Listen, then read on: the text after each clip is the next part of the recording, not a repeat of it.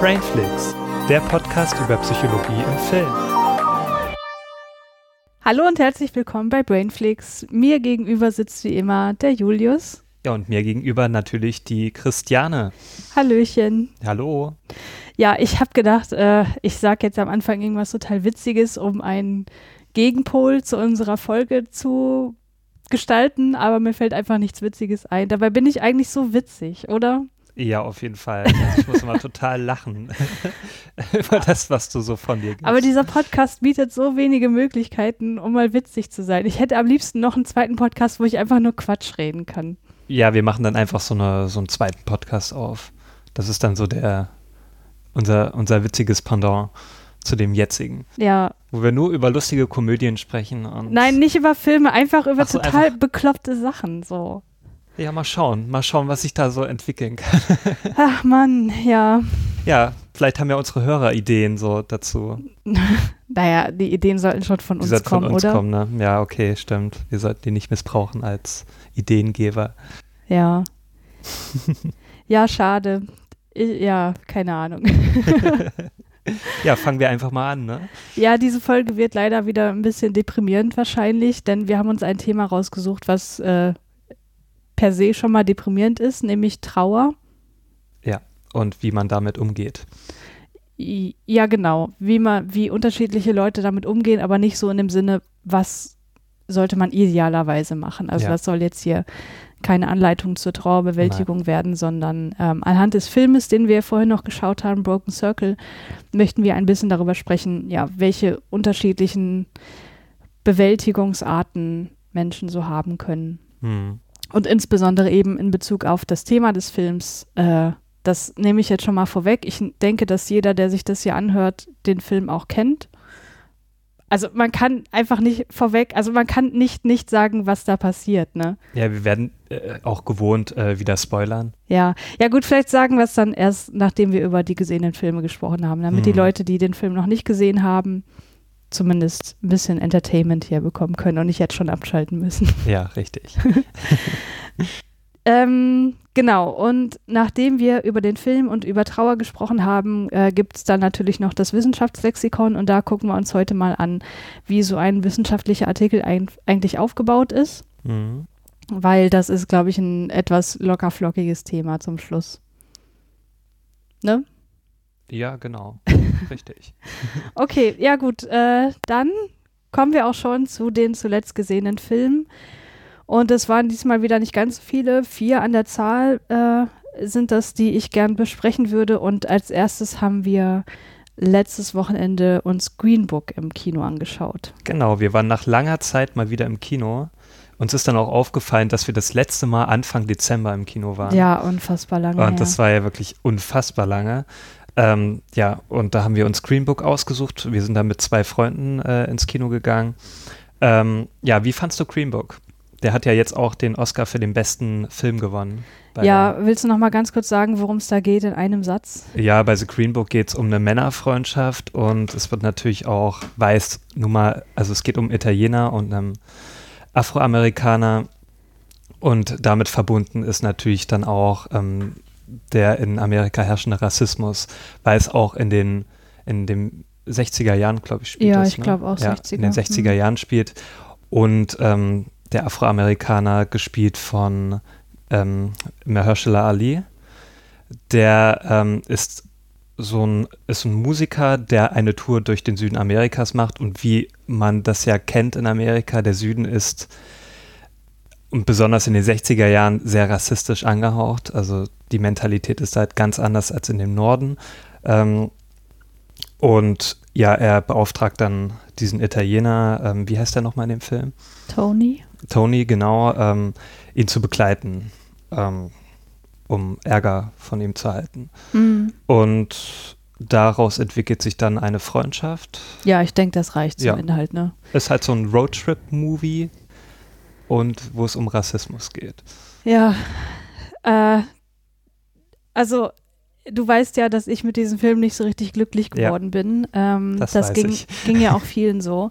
Hm. Ähm, ich fand, das ist und während des Guckens hatte ich noch nicht so die Worte dafür, aber es war irgendwie schon so ein Gefühl, was ich hatte, mhm. ähm, dass es einfach so ein Feel-Good-Rassismus-Movie ist, wo man sich als Weißer auf die Schulter klopfen kann und sagen kann, ach, guck mal, Mensch, so schlimm ist das doch alles gar nicht. Mhm. Und wir sind doch eigentlich zu gutem Zusammenleben in der Lage, was natürlich stimmt, ne? Aber ich finde halt, und das habe ich auf Twitter auch schon geschrieben, dieser Film fühlt sich an, als sei der eigentlich in den 90ern beheimatet. Mhm. Und wir sind heutzutage einfach viel weiter. Wir brauchen keine Filme mehr, wo uns gezeigt wird, dass äh, Schwarze auch Menschen sind oder so, so wie das der Film halt einfach macht, so nach dem Motto, hey, wir sind uns doch eigentlich näher als äh, es vielleicht scheint oder so, da sind wir doch schon längst drüber hinweg. Solche Filme brauchen wir doch nicht mehr. Das ist uns so, allen doch mittlerweile klar, oder? Also ich ja, erwarte einfach mittlerweile Filme, wo mir gezeigt wird, so, ja, es gibt Rassismus immer noch auf hm. einer anderen Ebene, auf einer viel subtileren Ebene ähm, oder auch einfach nicht, äh, wenn man so an Polizeigewalt und so weiter denkt. Hm.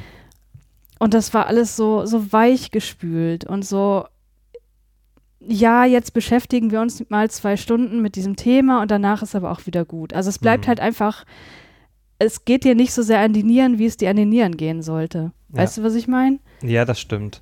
Ja, obwohl es gab ja ab und zu Szenen, wo man, also wo das dann auch etwas expliziter gezeigt wurde, dieser Rassismus. Ja. Ähm, ja, aber es war halt ähm, darüber hinaus. Aber da hatte ich auch zum Beispiel bei dieser äh, ja, gewaltsameren Szene, mhm. hatte ich auch das Gefühl, das habe ich schon tausendmal gesehen, ja, wie stimmt. Schwarze von Weißen zusammengeschlagen Der wurden. Film hat halt einem nichts Neues gegeben, also zum Thema Rassismus, das stimmt. Ja. Nur ich muss halt sagen, also für mich, also mich hat einfach der, der Film sehr gut unterhalten. Ne? Und die Thematik, also das, was gezeigt wurde, hat mich halt auch sehr berührt, zeitweise. Also, ja. Und somit habe ich den auch dann als recht gut bewertet für mich. Also ich fand halt die Figur des, oh Gott, wie hieß er noch, Doc irgendwas? Ich habe den ja, Namen Dr. vergessen. Ich, ich weiß es jetzt auch nicht. Wir nennen ihn einfach mal Doktor.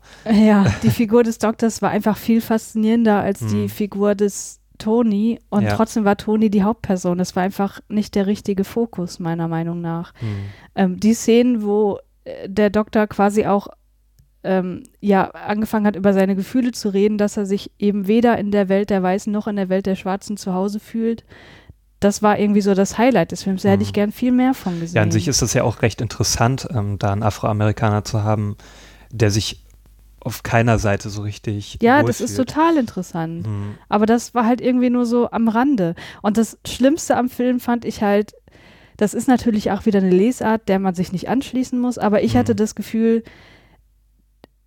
äh, dass sozusagen der Toni als Weißer dem Doktor beibringen muss, wie man richtig schwarz ist. Richtig schwarz natürlich in Anführungsstrichen. Ne? Also hier mhm. kann ja wohl nicht sein, dass du kein Fried Chicken magst. Alle äh, Schwarzen mögen Fried Chicken und so. Oh nee. Ja, wurde aber auch ein bisschen wieder kritisiert, so dieses ähm, von dem Doktor, dass er ja auch so verallgemeinert. Also der Toni. Das ist ja halt auch so, man muss ja dazu sagen, Toni ist halt ein sehr einfacher Typ Mensch. Hm. Ne? Und das ist auch sehr gut gespielt von, ähm, jetzt fällt mir der Name nicht ein. Ähm, Viggo Mortensen. Von Viggo Mortensen, genau. Ähm, übrigens sehr gute Schauspielleistung, fand ich jetzt von beiden auch. Hm. Ähm, und er hat ihn halt so herrlich einfach gespielt. Hm. Ne? Wie vielleicht auch viele Menschen so sind, ähm, die auch Vorurteile haben. Und das fand ich eigentlich ganz gut. Und darum fand ich auch die Sicht von dem Toni eigentlich auch ganz gut für den Film, weil ja viele äh, haben ja so Vorurteile und Verallgemeinern und so weiter. Du darfst es vielleicht nicht so aus deiner Sicht unbedingt sehen, weil es vielleicht auch ein Film eher ist für Menschen, die vielleicht etwas Willst einfacher sagen, das ist ein Film sind. für dumme Menschen. Naja, vielleicht für etwas einfach gestricktere Menschen, für ein einfaches Publikum. Ja, das mag sein. Der ist halt schon sehr das plakativ. Ist, ja, das ne? ist kein, kein Film für, für ein Publikum, was jetzt auf Filme wie, wie zum Beispiel Moonlight steht. Ne? Ja, und das habe ich halt auch auf Twitter geschrieben. Guckt euch mal die Filme an, die von Schwarzen gemacht ja, werden. Ja, genau, das ist was ganz anderes. Das ist einfach ein ganz ja. anderes Niveau. Da wird einfach die Lebensrealität Realität viel, viel ja. nachvollziehbarer dargestellt und das geht halt einfach ins Mark, ne? wenn du dir Moonlight anguckst. Ja, oder Get oder Out. Äh, Get Out, Black Clansman und so. Ja, das genau. sind einfach richtig. ganz andere Kaliber. Und ich finde, Black Clansman ist der bessere Film über Rassismus. Ja, definitiv. Ja. Weil er auch gut noch so diese Brücke ähm, schlägt zur, zur heutigen Zeit, was, Eben, was Green Book halt überhaupt nicht tut. Deswegen fühlt er sich halt nicht anachronistisch an, was Mhm. Green Book total tut, Ja. finde ich.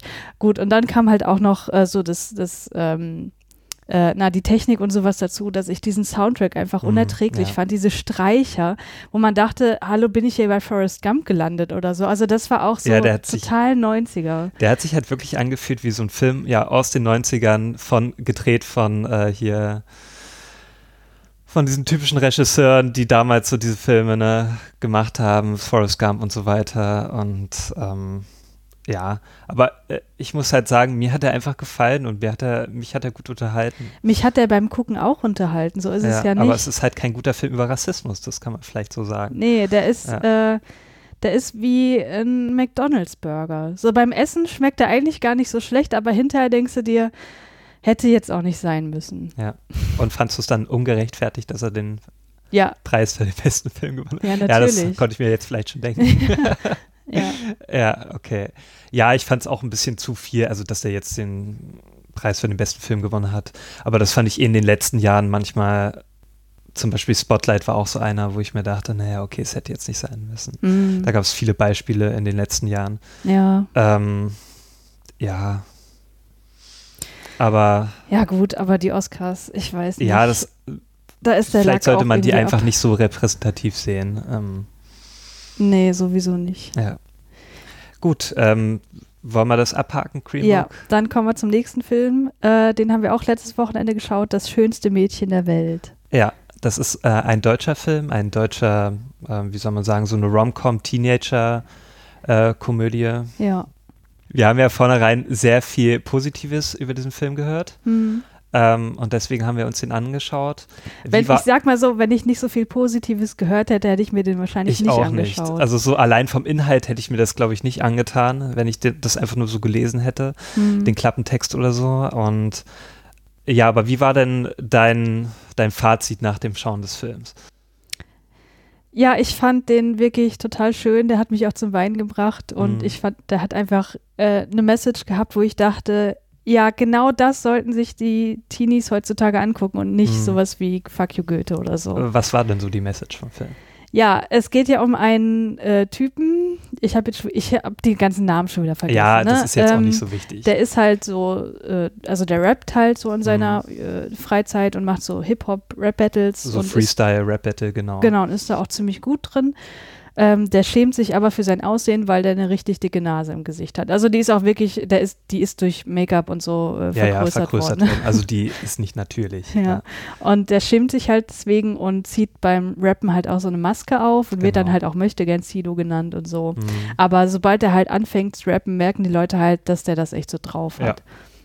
Und äh, der muss dann halt irgendwann äh, mit seiner Klasse auf Klassenfahrt fahren nach Berlin und äh, kurzfristig bekommt er dann eine neue Mitschülerin, die halt äh, sozusagen auf dieser Klassenfahrt zum ersten Mal zu der Gruppe von Schülern dazustößt. Und äh, ja, er ist sofort hin und weg, mehr oder weniger. Also die freunden sich relativ schnell an Mhm. und gehen dann auch, äh, das fand ich ein bisschen unrealistischer Film, dass ich dachte, die Schüler dürfen während der Klassenfahrt abends alleine raus und so. Ja, Ist ja, das heutzutage so? Ja, obwohl die sind schon recht, also nicht Ja, mehr in so sind- einem jungen Alter. Die also sind die sind 16, schon so, 17 oder so. Ne? Also Oberstufe, denke ich. Zum Beispiel, dass die auch in den Club gehen in Berlin. Ja, ja. so denke, die kommen einfach so in den Club rein. Ja.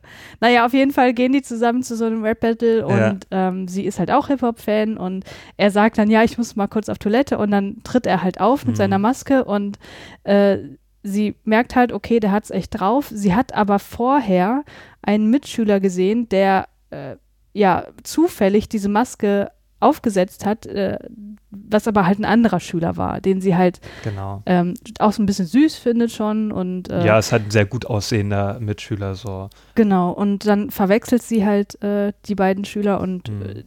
verliebt sich halt in denjenigen, der so cool rappen kann, denkt aber, das ist der gut aussehende. Genau, richtig. Der es halt aber überhaupt nicht drauf hat. Und dann versuchen halt die Ja. beiden zusammen, halt der, der Rapper und der gut aussehende, äh, ja sozusagen sie für sich zu gewinnen, für den gut aussehenden, weil quasi der Rapper nicht will, dass ein anderer Prolotyp aus der Klasse äh, was mit ihr anfängt. Genau, der hat nämlich einen Plan, äh, dass er dieses Mädchen, ähm, dass er sie unter Drogen setzt und dann filmt. Also so ein ja, ja. sehr explizites Video dann ähm, erstellt und das dann ins Internet äh, Genau. stellt. Und, ja, genau. Ja, und dann gibt es halt so verschiedene Wendungen und, Mhm. ne, und wie das halt so ist. Und dann löst sich das halt irgendwie Ja. am Ende auf. Ja, so. und der Film, also das kann man sich ja schon denken, hat sehr viel mit Musik zu tun, also Ja. mit Hip-Hop und ähm, und das fand ich erstaunlich gut. Also äh, das haben die recht gut gemacht. Ich dachte mir erstmal so am Anfang, ja, okay, Hip-Hop ist jetzt auch nicht unbedingt mein Lieblingsgenre, aber das hat mir sehr viel Spaß gemacht eigentlich in dem Film, weil die das so gut eingebunden haben Ja, in den Film.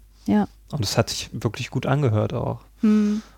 Also das hätte Ich ich, finde sowieso diese Hip-Hop-Battles, Rap-Battles, die haben ja schon was sehr Unterhaltsames, Ja, ja, ne? wenn genau. die sich dann so gegenseitig dissen und so und Ja. dann so versuchen, so die beste Beleidigung äh, aus dem Hut zu zaubern. Das ist schon eine coole Sache. Und da bekommen halt in dem Film halt auch die richtigen so ihr Fett weg. Ne? Mhm. Und ich muss halt sagen, so dieser Film hat das, also der hat nicht peinlich gewirkt unbedingt. Ne? Mhm. Also man, man hätte es ja so denken können, so ein deutscher Film, naja, ach, und dann will der noch vielleicht so sein wie Fuck You Goethe oder so, der ja einfach unglaublich beliebt ist äh, bei der jüngeren Zielgruppe. Mhm. Aber der hat sich eigentlich da gut davon so, so distanziert. Also der ist nicht peinlich gewesen und man hat sich nicht so danach gedacht, ach, was für ein, was für ein Schwachsinn. Weil Mhm. Fuck You Goethe hat halt so Botschaften, die sind sehr bedenklich. Ähm, ich habe ja wirklich noch den zweiten Teil von Fuck You Goethe mir angeschaut ne, und das war ein großer Fehler. Und was der da für, für Botschaften äh, ja, an den Zuschauer vermittelt hat, das war schon wirklich sehr bedenklich. Ja, Ähm, und naja, man muss auch gar nicht darüber reden, so über den, den Hauptdarsteller und so weiter. Also auch sehr großer Unsympath an dem Film. Äh, aber da fand ich halt bei Das schönste Mädchen der Welt, also der Hauptdarsteller war halt sehr sympathisch. So, ne? Mhm. Und ich fand halt auch so diesen schüchternen Typen, der halt so unglaublich dumm war. Äh, Ich fand den so witzig.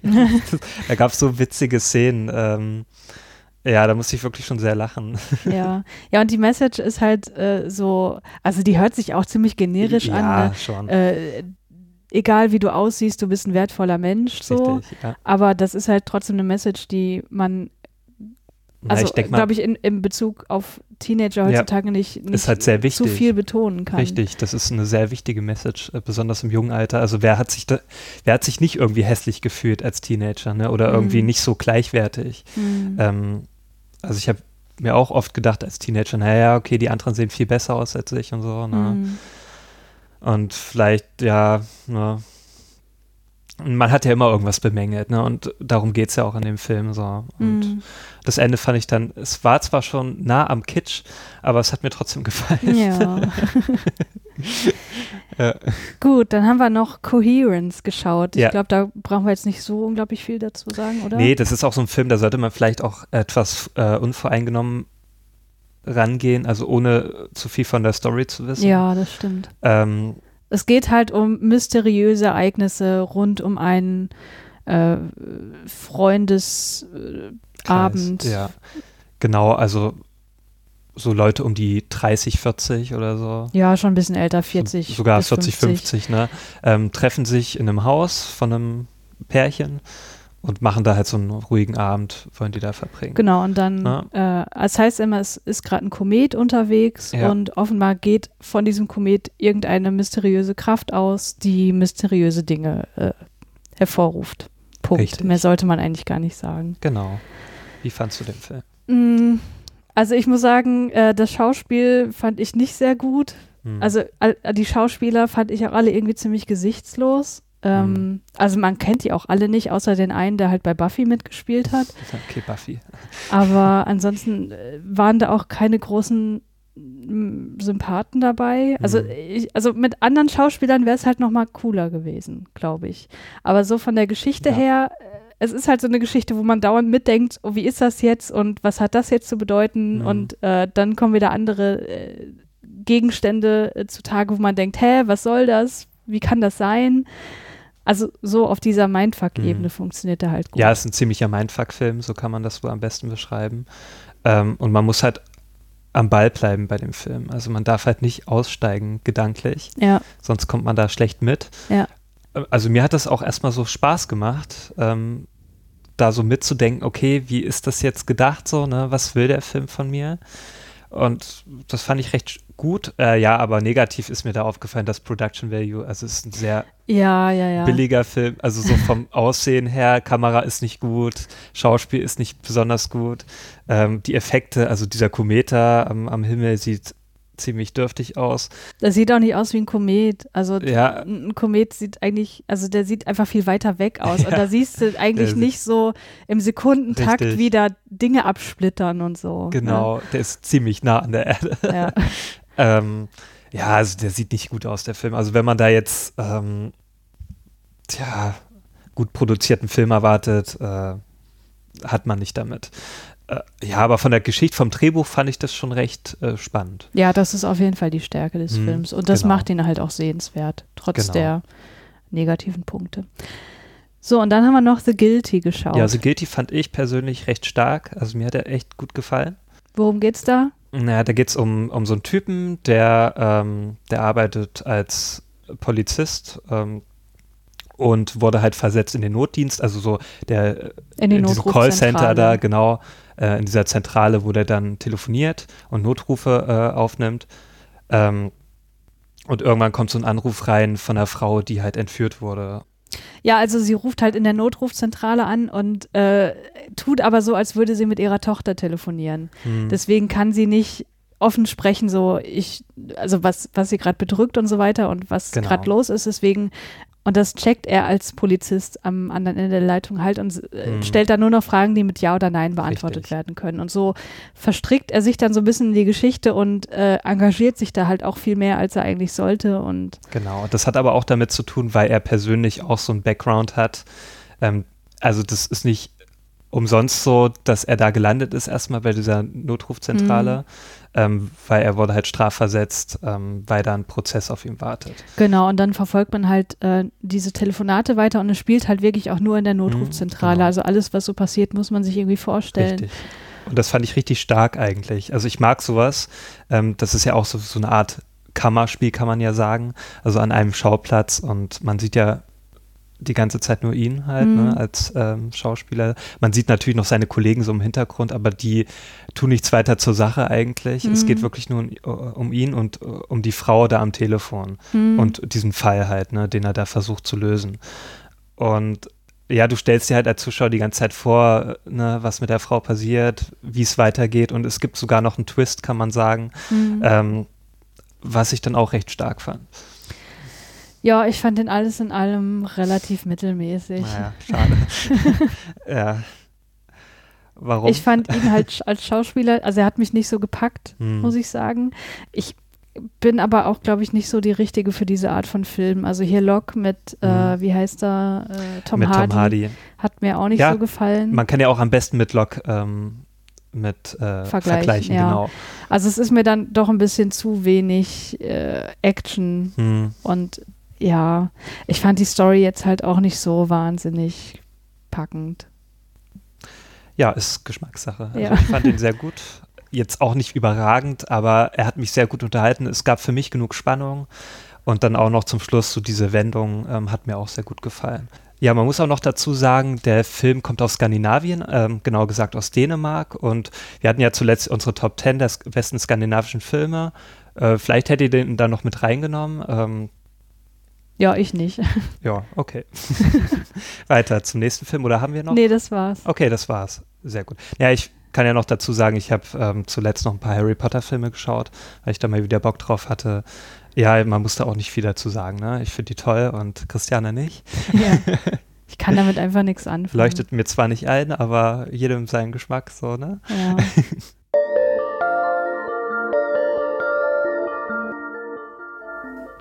Genau, jetzt wollen wir zu unserem Film für heute kommen, nämlich Broken Circle. Genau. Zur Handlung. Didier und Elise, er Banjo-Spieler in einer Bluegrass-Band, sie Tätowiererin, verlieben sich leidenschaftlich ineinander und beginnen schnell ihr Leben auf seinem idyllischen, renovierungsbedürftigen Bauernhof auf dem belgischen Land gemeinsam zu verbringen. Ungeplant wird Elise schwanger und die kleine Maybelle macht nach anfänglichem Schock über die Schwangerschaft das Leben der kleinen Familie perfekt. Doch das Glück währt nicht lange, denn Maybelle erkrankt an Leukämie. So viel zur Handlung. Was hast du uns denn rausgesucht an Informationen?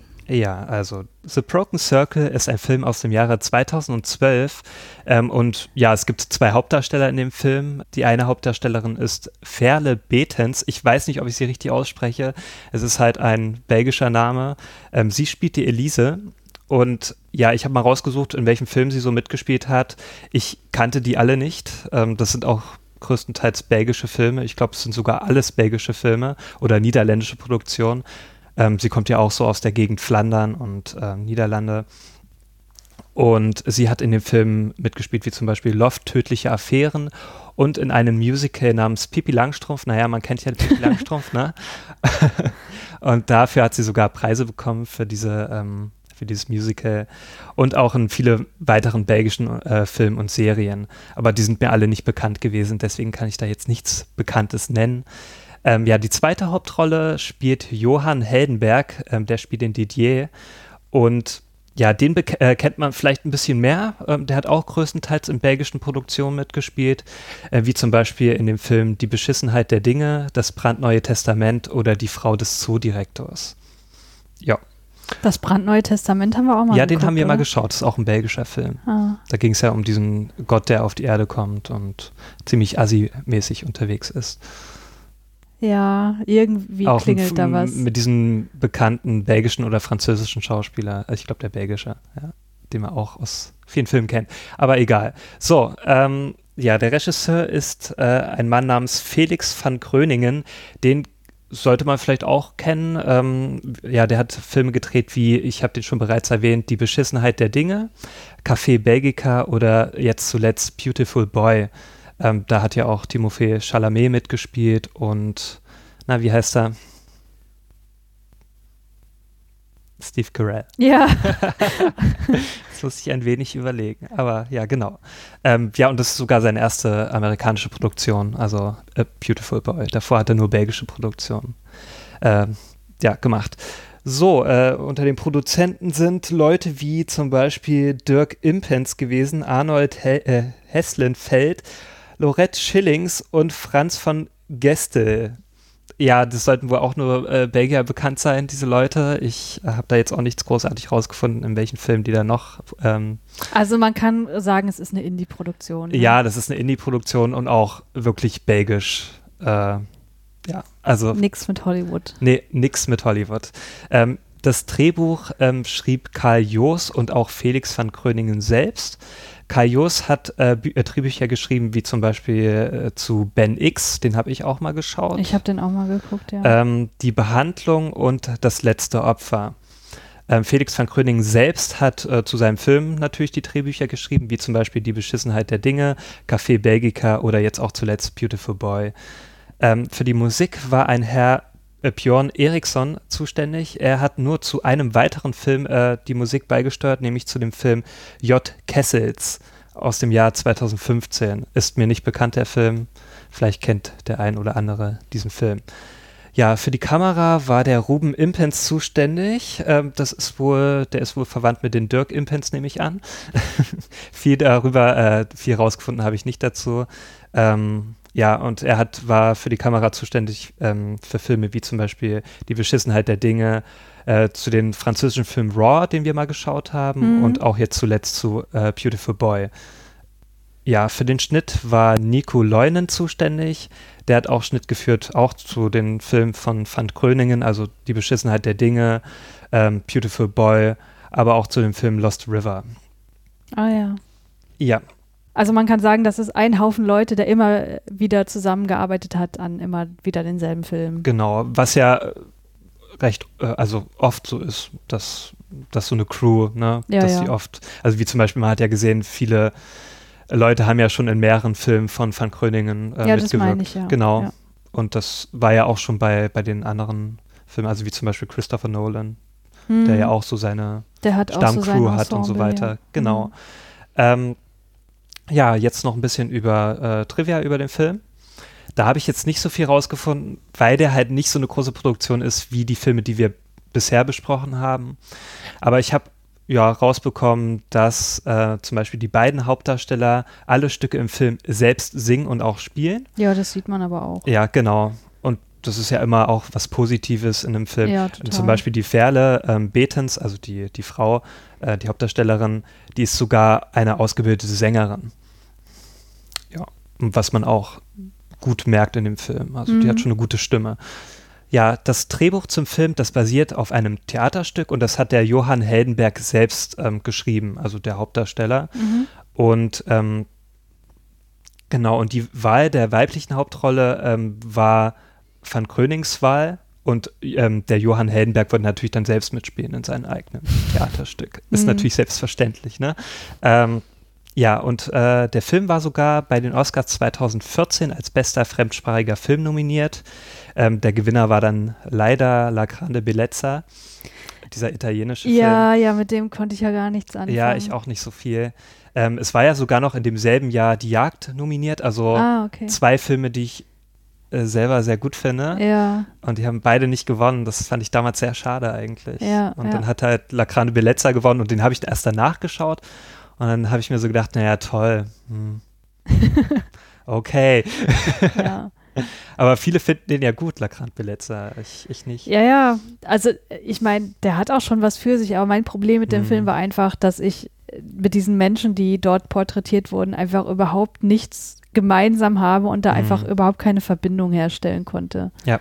Es geht ja um die italienische High Society Richtig. und wie die das Geld verprasst und ich dachte so, ja, schön. Und Ja, man kann sagen, dieser Film hatte sehr schöne Bilder. ja, Also die Kamera und so weiter, Ja, die stimmt. Ausstattung war super. also ewige Jugend, der Nachfolgefilm Ja, des Regisseurs war wesentlich besser, fand Ja. ich. Ja, der hat mir auch richtig gut gefallen, die äh, ewige Jugend. Ja, äh, ja noch der letzte Fakt. Äh, in einem Interview mit Beverly Cohn äh, verriet Autor und Schauspieler Johann Heldenberg, also den ich ja schon erwähnt habe, der das geschrieben hat, ähm, dass George W. Bushs Veto zur Stammzellenforschung der ausschlaggebende Punkt für, für ihn selbst war, ähm, dieses Stück zu schreiben mit dieser Thematik, Hm. was ja dann auch aufgegriffen wird in dem Film. Ja, ja. Ja, und er wollte damit halt ein Statement setzen, weil das ihn halt sehr äh, persönlich sehr betroffen hat damals. Hm. Ja. Aber hat er da selber, also ist das auch autobiografisch? Also was, Habe ich jetzt nicht rausgefunden, aber es kann so? schon gut sein, dass er diese Meinung auch vertritt, die er in dem Film äußert. ja, ja, ja, das, äh, das Ja. ist mir schon klar, aber ich frage mich halt, ob er selber auch jemanden verloren hat, so. Das weiß ich nicht. Ach so, okay. Das habe ich nicht rausgefunden.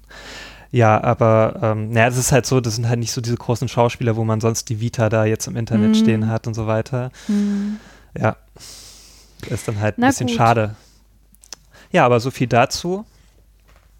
Dann kommen wir jetzt zu der Filmbesprechung, ne? Mhm.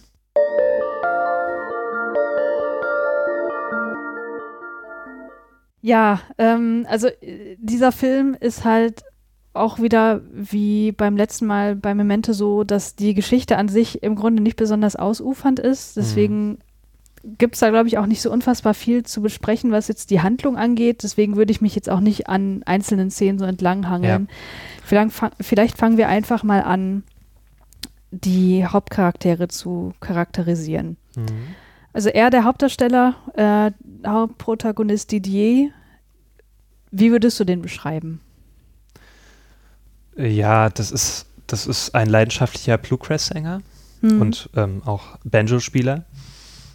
Der, also der legt großen Wert darauf, frei zu sein Hm. und diesen amerikanischen Lebensstil zu pflegen in Belgien. Hm. Ähm, also der hat auch so ein, also der lebt auf so einem Hof, ne, mit so einem alten Bauernhaus, so kann man Ja, ein sagen. alter Bauernhof, genau. Genau, alter Bauernhof.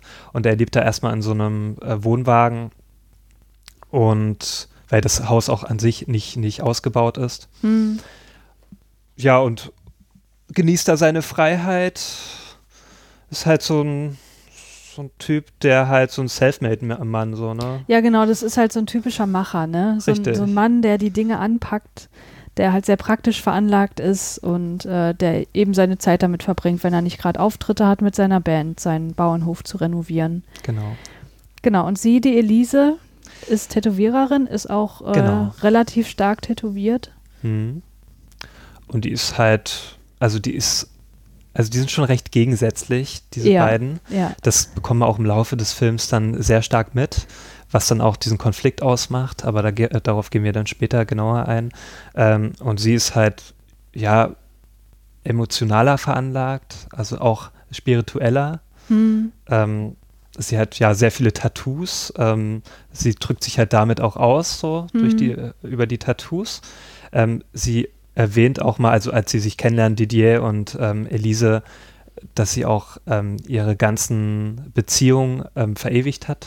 Genau, also die Haut. Namen ihrer Genau. Ex-Freunde hat sie tätowiert und dann auch immer wieder Auch übertätowiert. Richtig, genau. Ähm, und ja, wie kann man sie noch bezeichnen? Sie ist halt erstmal äh, relativ desinteressiert. Also sie Mhm. weiß halt nicht, was Bluegrass ist. Und also er kommt halt irgendwann in das Tat- Tattoo-Studio, Genau. ohne den Wunsch, sich tätowieren zu lassen, einfach nur, weil er die Tattoos cool findet und weil er sie dort gesehen hat. Hm. Und dann ja, führen die so ein Gespräch und er erzählt so, was er macht. Und sie kennt halt Bluegrass und Country Music und so überhaupt nicht. Richtig. Und er, also als er ihr dann davon erzählt, leuchten halt seine Augen so. ne? Ja, der ist, halt, total leidenschaftlich. der ist, ja, genau, da merkt man halt sofort seine Leidenschaft dahinter. Und Ja. für ihn ist halt Amerika auch so das Größte, was es so gibt, das schönste Land ne, für ihn. Mhm. Es gibt nichts Schöneres, das sagt er auch explizit. Mhm. Und er möchte halt unbedingt dahin. Und darum pflegt er auch diesen Lebensstil. Also bei ihm sieht das auch recht amerikanisch aus. Ja, ja, genau. Und er lädt sie dann zu einem Konzert ein. Also er sagt, heute Abend spielt er eine coole Bluegrass-Band und kommt da doch auch hin. Und sie kommt dann dorthin und merkt, ach, okay, der spielt ja selber in der Band mit. Mhm. Und sie ist dann äh, ziemlich hin und weg. Ja. Und dann beginnt halt ähm, diese Liebschaft zwischen den beiden. Ja, eine sehr leidenschaftliche Ja. Liebesgeschichte. Ähm, ja, verlieben sich einfach Hals über Kopf Mhm. ineinander und haben eine ziemlich gute Zeit, denke ich. Man muss auch vielleicht noch vorab sagen, also dieser ähm, Film ist nicht ähm, chronologisch erzählt. Ja. Also Es wird halt wild hin und her geschnitten. Man kann das am besten vergleichen mit dem Film von Iñárritu, also wie zum Beispiel 21 Gramm. Mhm. Also, dass man erstmal nicht so richtig weiß, okay, wo fängt das jetzt das Ganze an? Weil es fängt ja sofort an mit der Tochter, die sie dann später haben. Na? Also die erste Szene ist noch so ein Auftritt von denen. Ne? Da singen Ach die so, ja ein Auftritt Lied und dann kommt es mit der dann Tochter, genau. Der Tochter. Und erst später kommt das ja dann, wie die sich kennengelernt haben. Ja, das kommt sogar relativ spät, ne? so nach zwei Dritteln oder so. Ähm, aber ich finde, man kommt trotzdem ziemlich gut in den Film Mhm. rein, weil man auch die Zeitebenen optisch ziemlich gut auseinanderhalten kann. Ja. Also durch die Farbgebung, aber vor allem auch durch die äh, Haarlänge. also Ja, Elise das hat, äh, als sie sich kennenlernen, noch wesentlich längere Haare als Mhm. später dann. Und natürlich auch an der Art, wie sie miteinander umgehen und wie die Stimmung gerade ist. Ne? Genau. Da merkt man eigentlich immer, okay, das ist jetzt vor dem Ereignis oder nach Mhm. dem Ereignis oder mittendrin. Ja, aber ich weiß auch, als ich den Film damals im Kino geschaut habe, hatte ich am Anfang erstmal noch so ein paar Schwierigkeiten, weil ich das auch nicht erwartet habe, dass der Film so geschnitten ist. Hm. Und dass ich da erstmal noch so überlegen musste, okay, was, was soll das Kind jetzt? Warum sind die jetzt da ohne? Und ja, Ja. bis ich das erstmal gecheckt habe, naja, ich habe damals noch ein bisschen gebraucht, ne? aber das kann man eigentlich recht gut verstehen. Das ist jetzt kein Film, wo man wirklich ähm, mit überlegen muss oder so. Darum geht es auch gar nicht. Nee, nee. Also es wird auch relativ schnell klar, warum sie im Krankenhaus Mhm. sind, dass eben was mit der Ja. Tochter ist und dann kommt auch relativ schnell raus, okay, ein Arzt hat da jetzt irgendeine Bombe knallen lassen, weil die Eltern sind auf einmal völlig am Boden zerstört Mhm. und die Bombe ist halt, dass sie Leukämie hat. Richtig. Und das, äh, ja, ähm, wie sagt man, stellt die Beziehung natürlich auf eine ziemlich harte Probe und Mhm. man merkt auch am Anfang schon, dass sie nicht so wirklich gut damit umgehen können beide. Also natürlich, das ist halt eine enorme Herausforderung, aber was man halt auch merkt, sie sagt zum Beispiel in einer Szene, ähm, als die Krankenschwester ihrer Meinung nach so ein bisschen ruppig mit den beiden umgeht und mit der Tochter, sagt sie, äh, also blökt sie die halt an, mehr oder weniger, Mhm. und sagt dann zu ihrem Mann so, ja, du könntest ruhig auch mal was sagen, so. Ja. Was so ein typisches Zeichen dafür ist, so, hey, du setzt dich nicht äh, gut genug ein für uns und äh, mir fehlt da einfach so ein bisschen Unterstützung von dir, wo sie sich wahrscheinlich ein bisschen alleingelassen fühlt. Mhm. Und das ist ja was, was sich durchzieht, ne? Genau, ja. Mm, Man merkt dann auch relativ schnell, das hattest du ja auch in der Inhaltsangabe schon so ein bisschen angedeutet, dass die Schwangerschaft eigentlich ungewollt war, zumindest von seiner Seite aus. Bei ihr bleibt es Mhm. offen, ob sie das nicht eigentlich doch wollte oder ähm, Ja, es war auf jeden Fall ungeplant. genau. Und ähm, ja, die Reaktion auch vom Didier ähm, ist nicht sehr positiv, ähm, wo ich mir auch so dachte, okay, naja, das so halt zu äußern, ist wirklich nicht schön eigentlich. Hm, Also da hätte ich mir gerne eine andere Reaktion dann auch gewünscht, auch als Frau selbst da in dem, ne, der, an der Stelle von Elise hätte ich mir das auf jeden Fall anders gewünscht. Ja, wobei sie natürlich auch nicht überglücklich war. Ne? Ja, ja, das stimmt schon, aber seine Reaktion macht es halt auch nicht besser. Ja. Das, äh, ja, das stimmt. also da hätte man sich vielleicht eine einfühlsamere Reaktion. ja, es war halt einfach ein Schock. Also sie haben ja gewünscht. beide nicht Genau. damit gerechnet und äh, sich ihr Leben auch nicht mit einem Kind Nee, vorgestellt. er sagt das ja auch, ich möchte nicht die Verantwortung für einen anderen Menschen übernehmen. Ja. Also das drückt ja auch wieder so aus, so seine, seinen Hang zur, zur Freiheit. So, ne? Ja. Er lässt sich aber relativ schnell darauf ein. Ne? Also es dauert ja irgendwie nur einen Tag und dann ähm, hat er ja schon sein Zeug gekauft, um dann den Bauernhof zu renovieren, weil er dann sagt, okay, meinst du, ich lass wirklich unser Kind in einem, Mhm. in einem Bauwagen aufwachsen? So. Ja. ja. Wo sie sich dann natürlich auch total freut. Ja. Ja, wie geht's dann weiter mit den beiden? Naja, irgendwann kommt das Kind. Ne? Und der Didier äh, freundet sich dann auch damit an, mit dieser Tatsache, dass er jetzt Vater ist. Ähm, Hm. Also man merkt dann schon, dass ihm sehr viel an seiner Tochter liegt. Ja, Und auch der Elise natürlich auch. Also man merkt dann schon so, das, was man sieht, dass sie dann auch ne, ihre Tochter Mabel sehr, ja, sehr lieb haben. ja. Und darum ist es ja umso ein größerer Schicksalsschlag, als dann das rauskommt mit der Leukämie. Mhm. Also man merkt wirklich, äh, die haben da ihr Glück gefunden. Ne? Also zu dritt, das ist für sie einfach das absolut Größte. Und sie haben ja dann noch das, das Bandleben. Sie ist ja dann auch Genau. irgendwann Sängerin mit in der Band Mhm. und haben da was, was sie beide sehr verbindet, wo sie auch in dieser Bluegrass-Musik aufgeht, obwohl sie eigentlich erst nichts damit anfangen konnte. Mhm. So. Und dann ist halt die Tochter da und macht das Leben irgendwie perfekt, Genau. bis dann die Diagnose kommt. Ja. Ja, und man sieht dann auch, wie sie äh, Chemotherapien bekommt und wie sie dann eine äh, Stammzelltransplantation bekommt. Mhm. Ähm, ja, was dann letztlich aber alles nicht hilft, leider. Genau. Also die Ärzte machen da noch Hoffnung, aber letztendlich bringt das alles nichts. Also dann äh, ungefähr, würde ich sagen, nach der Hälfte des Films oder vielleicht nach einem Drittel, ich weiß es nicht mehr genau, äh, Das sieht ist, man dann. waren genau 50 Minuten. Also genau in der Mitte, oder Das was? fast. Ja, Ich habe da mal geschaut, genau. ja. ähm, sieht man dann, dass die Tochter eben gestorben ist. Ja, und dann ist es auch so, dann geht es eigentlich eher darum, wie die damit klarkommen, Hm. mit dieser Trauer. Dann wird natürlich auch noch manchmal so geschnitten, so die Vergangenheit, also wie die sich kennengelernt haben. Aber die Tochter wird dann nicht mehr großartig gezeigt, nur ab und zu mal. Ähm, aber es geht halt nicht mehr um diese Krankheit. Ähm, ja, ja. Es geht dann eher um diese Trauerverarbeitung. Und natürlich wird dann auch schon mal so Foreshadowing so äh, getan. Also es wird dann gezeigt, wie zum Beispiel, wie dann ähm, die Elise ins Krankenhaus gebracht wird. Da ist wohl irgendwas passiert. Hm. Als Zuschauer fragt man sich natürlich, was ist da geschehen? Ne? Ja, ja, und das sieht man immer nur so unter Blaulicht. Also man merkt, dass Richtig. irgendein Unfall passiert oder irgendein Unglück Hm. und er fährt halt in seinem Transporter hinterher und man sieht halt nur ihn mit, äh, wie er durch das Blaulicht erleuchtet wird und man sieht halt, dass er einen Anzug trägt, also einen Anzug, Genau. den er für Auftritte trägt. Richtig, also muss Und das- irgendwas bei einem Auftritt passiert Genau, sein. und das finde ich eigentlich ziemlich gut gemacht, weil man fragt sich die ganze Zeit, was ist da bei diesem Mhm. Auftritt passiert, dass danach eben äh, jemand ins Krankenhaus muss. Und man fiebert so richtig auf diesen Auftritt Genau. hin, weil man weiß, okay, das ist wahrscheinlich der Höhepunkt des Films, was ja auch dann so ist, Genau. äh, der Auftritt und das, was danach passiert. Das hält, ein, hält einen als Zuschauer gut bei der Stange. So. ja, Ähm, ja, genau. Richtig. Ähm, ja, und dann geht es halt größtenteils darum, wie die beiden halt unterschiedlich mit dem Tod umgehen. Und er ist halt so, naja, er wird halt schon so porträtiert als jemand, der das so, der so die Sachen anpackt, ne, so, der so der praktische Typ ist. Ja, der Ähm, Realist auch. Also er ist wirklich so ein Realist. Ja. Ähm, Und er äh, versucht halt relativ schnell mit seinem Leben halt weiterzumachen. Genau, und das sagt ja auch wirklich der ähm, Elise. Also es kommen halt sehr viele Streitereien dann auch vor in dem Film. Ja. Ähm, also es entlädt sich halt oft so dann so, ne? Ähm, Mhm. und da sagt er ihr auch, ähm, naja, du musst da drüber hinwegkommen, sie ist halt nun mal tot, sie ist nicht mehr da und so. Mhm. Weil sie auch irgendwann daran glaubt, dass, ähm, dass die Mabel in einem Vogel weiterlebt. Ja. Ne? Ja, sie, Sie man merkt halt, dass sie da einfach viel mehr mit zu kämpfen hat. Sie Ja. fertigt auch so einen Schrein an, wo sie Mhm. dann so Bilder von ihr aufstellt und Richtig. Kerzen anmacht und so weiter.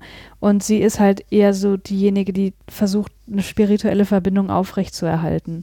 Also er ist eher so, dass er sagt, oder man hat den Eindruck, er macht einfach einen Cut und Mhm.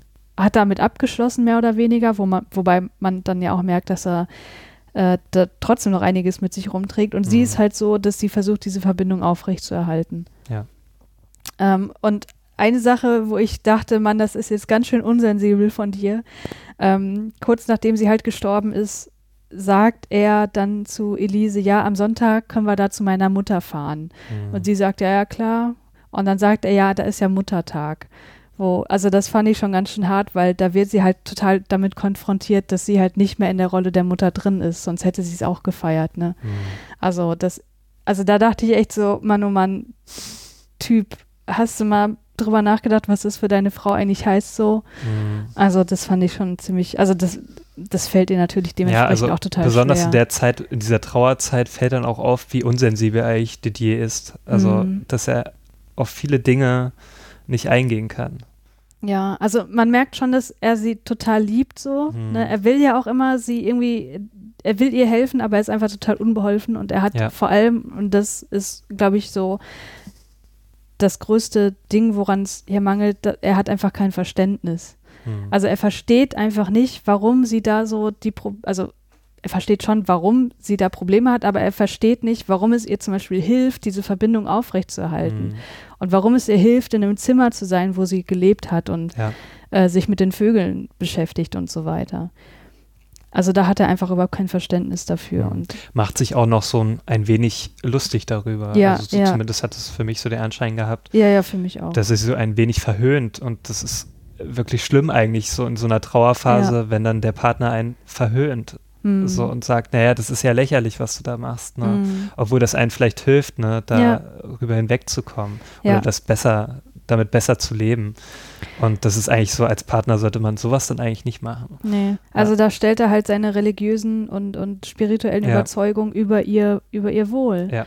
Weil sie ist jemand, der, wie gesagt, daraus Nutzen zieht und er mhm. ist halt äh, ein Hardcore-Atheist, der sagt, ja. Religion ist absolut scheiße und Gott gibt's nicht und wir sollten unseren Kindern auch nicht vorleben, dass es irgendwie, dass die Vögel in den Himmel kommen, wenn mhm. sie mal tot sind. Also die Szene war auch echt eindrucksvoll, wo äh, seine Tochter da einen toten Vogel findet mhm. und dann halt, also total traurig ist und dann den Vater fragt, ja, was ist jetzt mit dem Vogel, wo kommt der hin?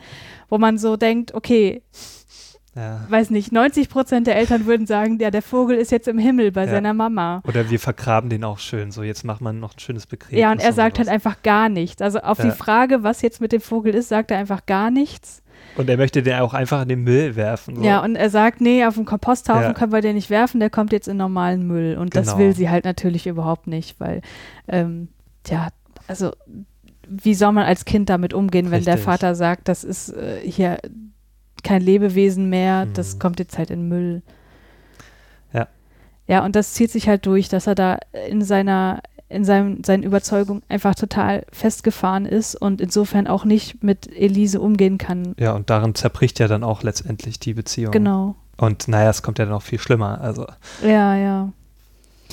Ja, sie haben dann, wie gesagt, einige Streitereien und streiten sich auch darüber, wer jetzt Schuld hat an hm. dem, was, was äh, Maybell passiert ist. Und man merkt halt, sie macht sich total die Vorwürfe. Hm. Ähm, sie sagt, ja, ich habe während der Schwangerschaft geraucht und deswegen kann das ja sein, dass ihr Immunsystem so schlecht war. Sie gibt aber auch ihm gleichzeitig die Schuld, dass sie sagt, okay, in deiner Familie gab es Krebs, bei mir mhm. gab es ja nie Krebs und ja. äh, deswegen bist du daran schuld. Und er ist aber äh, letztlich derjenige, der sagt, oder der ähm, der, der Politik halt auch eine Mitschuld gibt. Hm. Und das äh, ist ja auch der Inhalt seiner leidenschaftlichen Rede am Schluss dann. Genau, und das ist ja das, was ich auch vorhin angesprochen habe, weswegen er das geschrieben hat, dieses Theaterstück. Ähm, also dieses Veto von, von George W. Bush, was er damals gegeben hat zu dieser Stammzellenforschung. Hm. Es hm. wird auch gezeigt, dieser Fernsehbericht ähm, darüber. Ja, ähm, was ich noch, also beim ersten Mal oder jetzt auch beim zweiten Mal gucken, ich habe den jetzt zweimal gesehen, dachte ich erst so, warum wird da jetzt gezeigt, wie, also Bilder, wie, warum werden Bilder vom 11. September hm. gezeigt? Hm. Aber eigentlich macht das schon ziemlich Sinn, weil äh, die werden halt gezeigt, während die irgendwas anderes im Haus hm. machen, wo so dir vermittelt wird, eigentlich spielt die amerikanische Politik da überhaupt keine Rolle, ob da jetzt irgendwie ein Terroranschlag ja. ist oder so. Die sind halt in ihrer Idylle drin. Das tangiert die überhaupt nicht. Und dann und das ist spielt es, ja auch noch in Belgien, also was ja auch sehr weit entfernt ist. Ja gut, wir haben es in Deutschland mitbekommen, aber es hat uns trotzdem irgendwie getroffen, ne? Ja, schon. schon. Ähm, und dann ist es aber so, dass die Politik plötzlich einen sehr großen Raum einnimmt. Also ähm, eben dadurch, dass er der Politik Mitschuld gibt, dass sie die embryonale Stammzellenforschung behindert, seiner Meinung nach. Mhm. Ja, und äh, das ist eben sein größter Kritikpunkt, dass eben die Politik durch die Religion, durch den Glauben Mhm. verwaschen wird. Also dass eben religiöse Überzeugungen politische Konsequenzen nach sich tragen, Was die ihn ganz persönlich dann wieder betreffen. äh, richtig. Und äh, er hält dann auch so eine Rede bei, nach einem Auftritt, also vor, vor dem Publikum, Ja, was natürlich dann Elise, die dann auch zu dem Zeitpunkt Alabama heißt. ja. Äh, ich würde aber, das ist ja da, wirklich halt das Ende des Films, da würde ich jetzt noch Achso, nicht es drauf war noch kommen. dazwischen. Genau, dann geht noch davor. Ähm, sie streiten sich dann, wie gesagt, um die Schuld am Tod des Kindes Mhm. und in dieser Streitszene kommt halt eigentlich noch viel mehr zutage, ähm, weil sie sagt dann sowas wie, du hast nie an unsere Liebe geglaubt, wo Mhm. man dann mitbekommt, okay, das, worüber ihr jetzt streitet, das ist eigentlich nur ein Symptom für viel tiefer liegende Probleme. Ja. Ähm, also plötzlich wird nicht nur der Umgang mit dem Tod in Frage gestellt und die Schuldfrage, sondern die komplette Beziehung wird in Frage gestellt. Und da merkt man eigentlich schon so, okay, diese Beziehung hat eigentlich überhaupt keine Zukunft mehr. Ja. Selbst wenn die sich irgendwie zusammenraffen und so, das sind einfach viel zu tief liegende Probleme, die offenbar nie so wirklich kommuniziert wurden.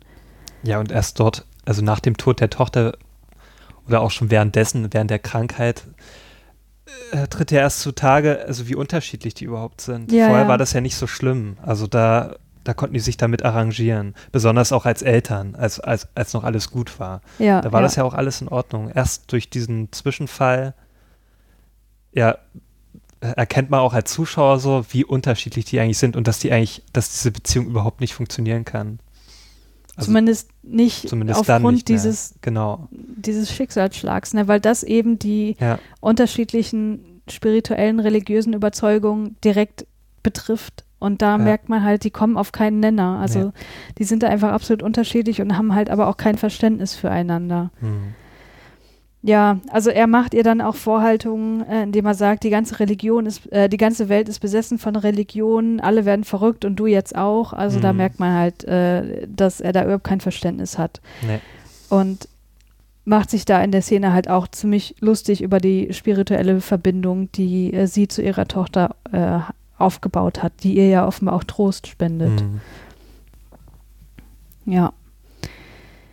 Äh, was mir auch aber äh, über den ganzen Film hinweg noch aufgefallen ist, sie scheint ja irgendwie mit ihrem Schmerz komplett allein zu sein. Ne? Also man wird, man bekommt nie gezeigt, dass sie irgendwie mit Freunden interagiert Mhm. oder dass sie selbst eine Familie hat. Ja, das Also- stimmt. Er und seine Band scheinen ja irgendwie die einzigen sozialen Kontakte zu sein, die sie da irgendwie hat. Hm. Ähm, und offenbar, ich meine, irgendwas muss man im Film immer auslassen, aber es wird auf jeden Fall nicht thematisiert, dass sie irgendwelche Menschen hat, mit denen sie sich darüber austauschen kann. kann äh, auch irgendwelche Menschen in Selbsthilfegruppen oder so, die ähnliches erlebt haben. Also sie ist da wirklich allein mit ihrem Schmerz und ihrer Trauer und äh, hat insofern im Glauben dann die Möglichkeit gefunden, damit umzugehen. Ja, und dann kommt es zu diesem Auftritt. Genau, das ist dann quasi so Der Höhepunkt der des Höhepunkt Films. des Films, wo dann äh, Didier seine, ähm, seine Rede hält, die wirklich, also der inhaltlich, da denke ich mir halt, da stimme ich mit vielen überein, so, ne? Da denke ich mir, ja, okay, so denke ich halt eigentlich auch darüber, ne? Aber das ist zu einem wirklich denkbar ungünstigen Zeitpunkt und auch, Ja. äh, Es ist einfach komplett deplatziert. ja, also, und da ist wirklich schon die Beziehung an, an dem Zeitpunkt wirklich schon, Die ist schon komplett ist schon komplett vorbei. Man merkt ja vorbei, auch, dass die richtig. total distanziert sind. Ne? Er reicht ja. ihr ja auch die Hand und sie geht nicht darauf ein. Oder Genau. er gibt ihr einen Kuss auf die Schulter und sie wendet sich ab und so. Ja. Also da merkt man schon, da ist emotional nicht mehr viel los, außer negativen Gefühlen. Und Elise hat auch vorher dann äh, Didier ähm, ja offenbart, dass sie sich umbenannt hat. Also sie heißt dann seitdem, äh, also zu dem Zeitpunkt dann schon Alabama. Hm. Und darüber macht er sich auch total lustig. Also Ja. auch vor den anderen Bandkollegen. Und ich finde das auch nochmal, das ist so niederschmetternd halt, auch für sie eigentlich. Also Ja, das ist, da würde ich mich so unwohl fühlen an ihrer Stelle. ja, total. Ähm, also vom eigenen Ehepartner dann so niedergemacht zu werden. ja, ja. Und also und sie ist ja auch immer noch voller Trauer und so weiter. Sie hat sie immer noch nicht verarbeitet und Mhm. er macht sich halt einfach nur drüber lustig. Ja, und dann noch diese Rede dann am Ende des Auftritts und also äh, man sieht es auch in ihrem Gesicht, also sie kann es einfach nicht fassen und ähm, verlässt dann auch die Bühne und ähm, äh, fasst dann auch den Entschluss, äh, dem ein Ende zu setzen, Ja. also ihrem Leben ein Ende zu setzen, schließt sich dann in, den, in das Tätowierungs-, äh, in das Tattoo-Studio ein und äh, sticht sich noch ein Tattoo, was man nicht sieht an der, zu dem Zeitpunkt, was es sich genau sticht Mhm. ähm, erst am Ende des Films. Und ja, nimmt sich ganz viele Schlaftabletten äh, zusammen mit Alkohol. Und Genau. Und er findet sie dann dort bewusstlos Richtig. auf dem Boden liegen und verständigt dann den Notruf. Äh, genau. Notrufwagen Und das sind ja auch die Szenen, die man vorher gesehen Genau, hat. Ähm, genau. Die ergeben jetzt einen Sinn. Und man denkt noch, sie hat, hat es überlebt zum Schluss, weil sie äh, aus dem Bett steigt und nach, ja, nachschaut, wo sie überhaupt ist. Also äh, in dem Krankenhaus.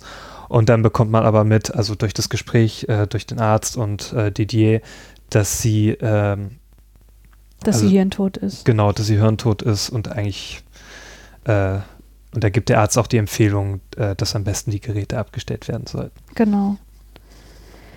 Ja, Ja, und somit ist sie dann äh, tot und ach nee, das ist ja noch so, ähm, Didier und seine Band spielen dann, während die Geräte dann abgeschaltet werden, ähm, noch so einen Bluegrass-Song. Ja. Und zum Schluss sieht man das Tattoo, was sich äh, gestochen hat. Da steht nämlich dann Alabama Monroe drauf. warum Monroe? Ähm, wegen diesem bekannten Sänger da, Monroe. Und weil sie ihn so genannt hat. Ne? Genau, das auch. Also das ist irgendwie nochmal so, ähm, so versöhnend zum Schluss. Hm. Ähm, und äh, in der Szene, wo halt äh, die Geräte abgestellt werden, wenn ich das jetzt sage, fange ich wieder an zu heulen, weil das Mhm. ist so ähm, mit das Traurigste. Dann äh, sagt er halt, ja, hier richte Maybell einen schönen Gruß von mir aus. Hm. Sprich mal weiter, ich kann gerade. Ja.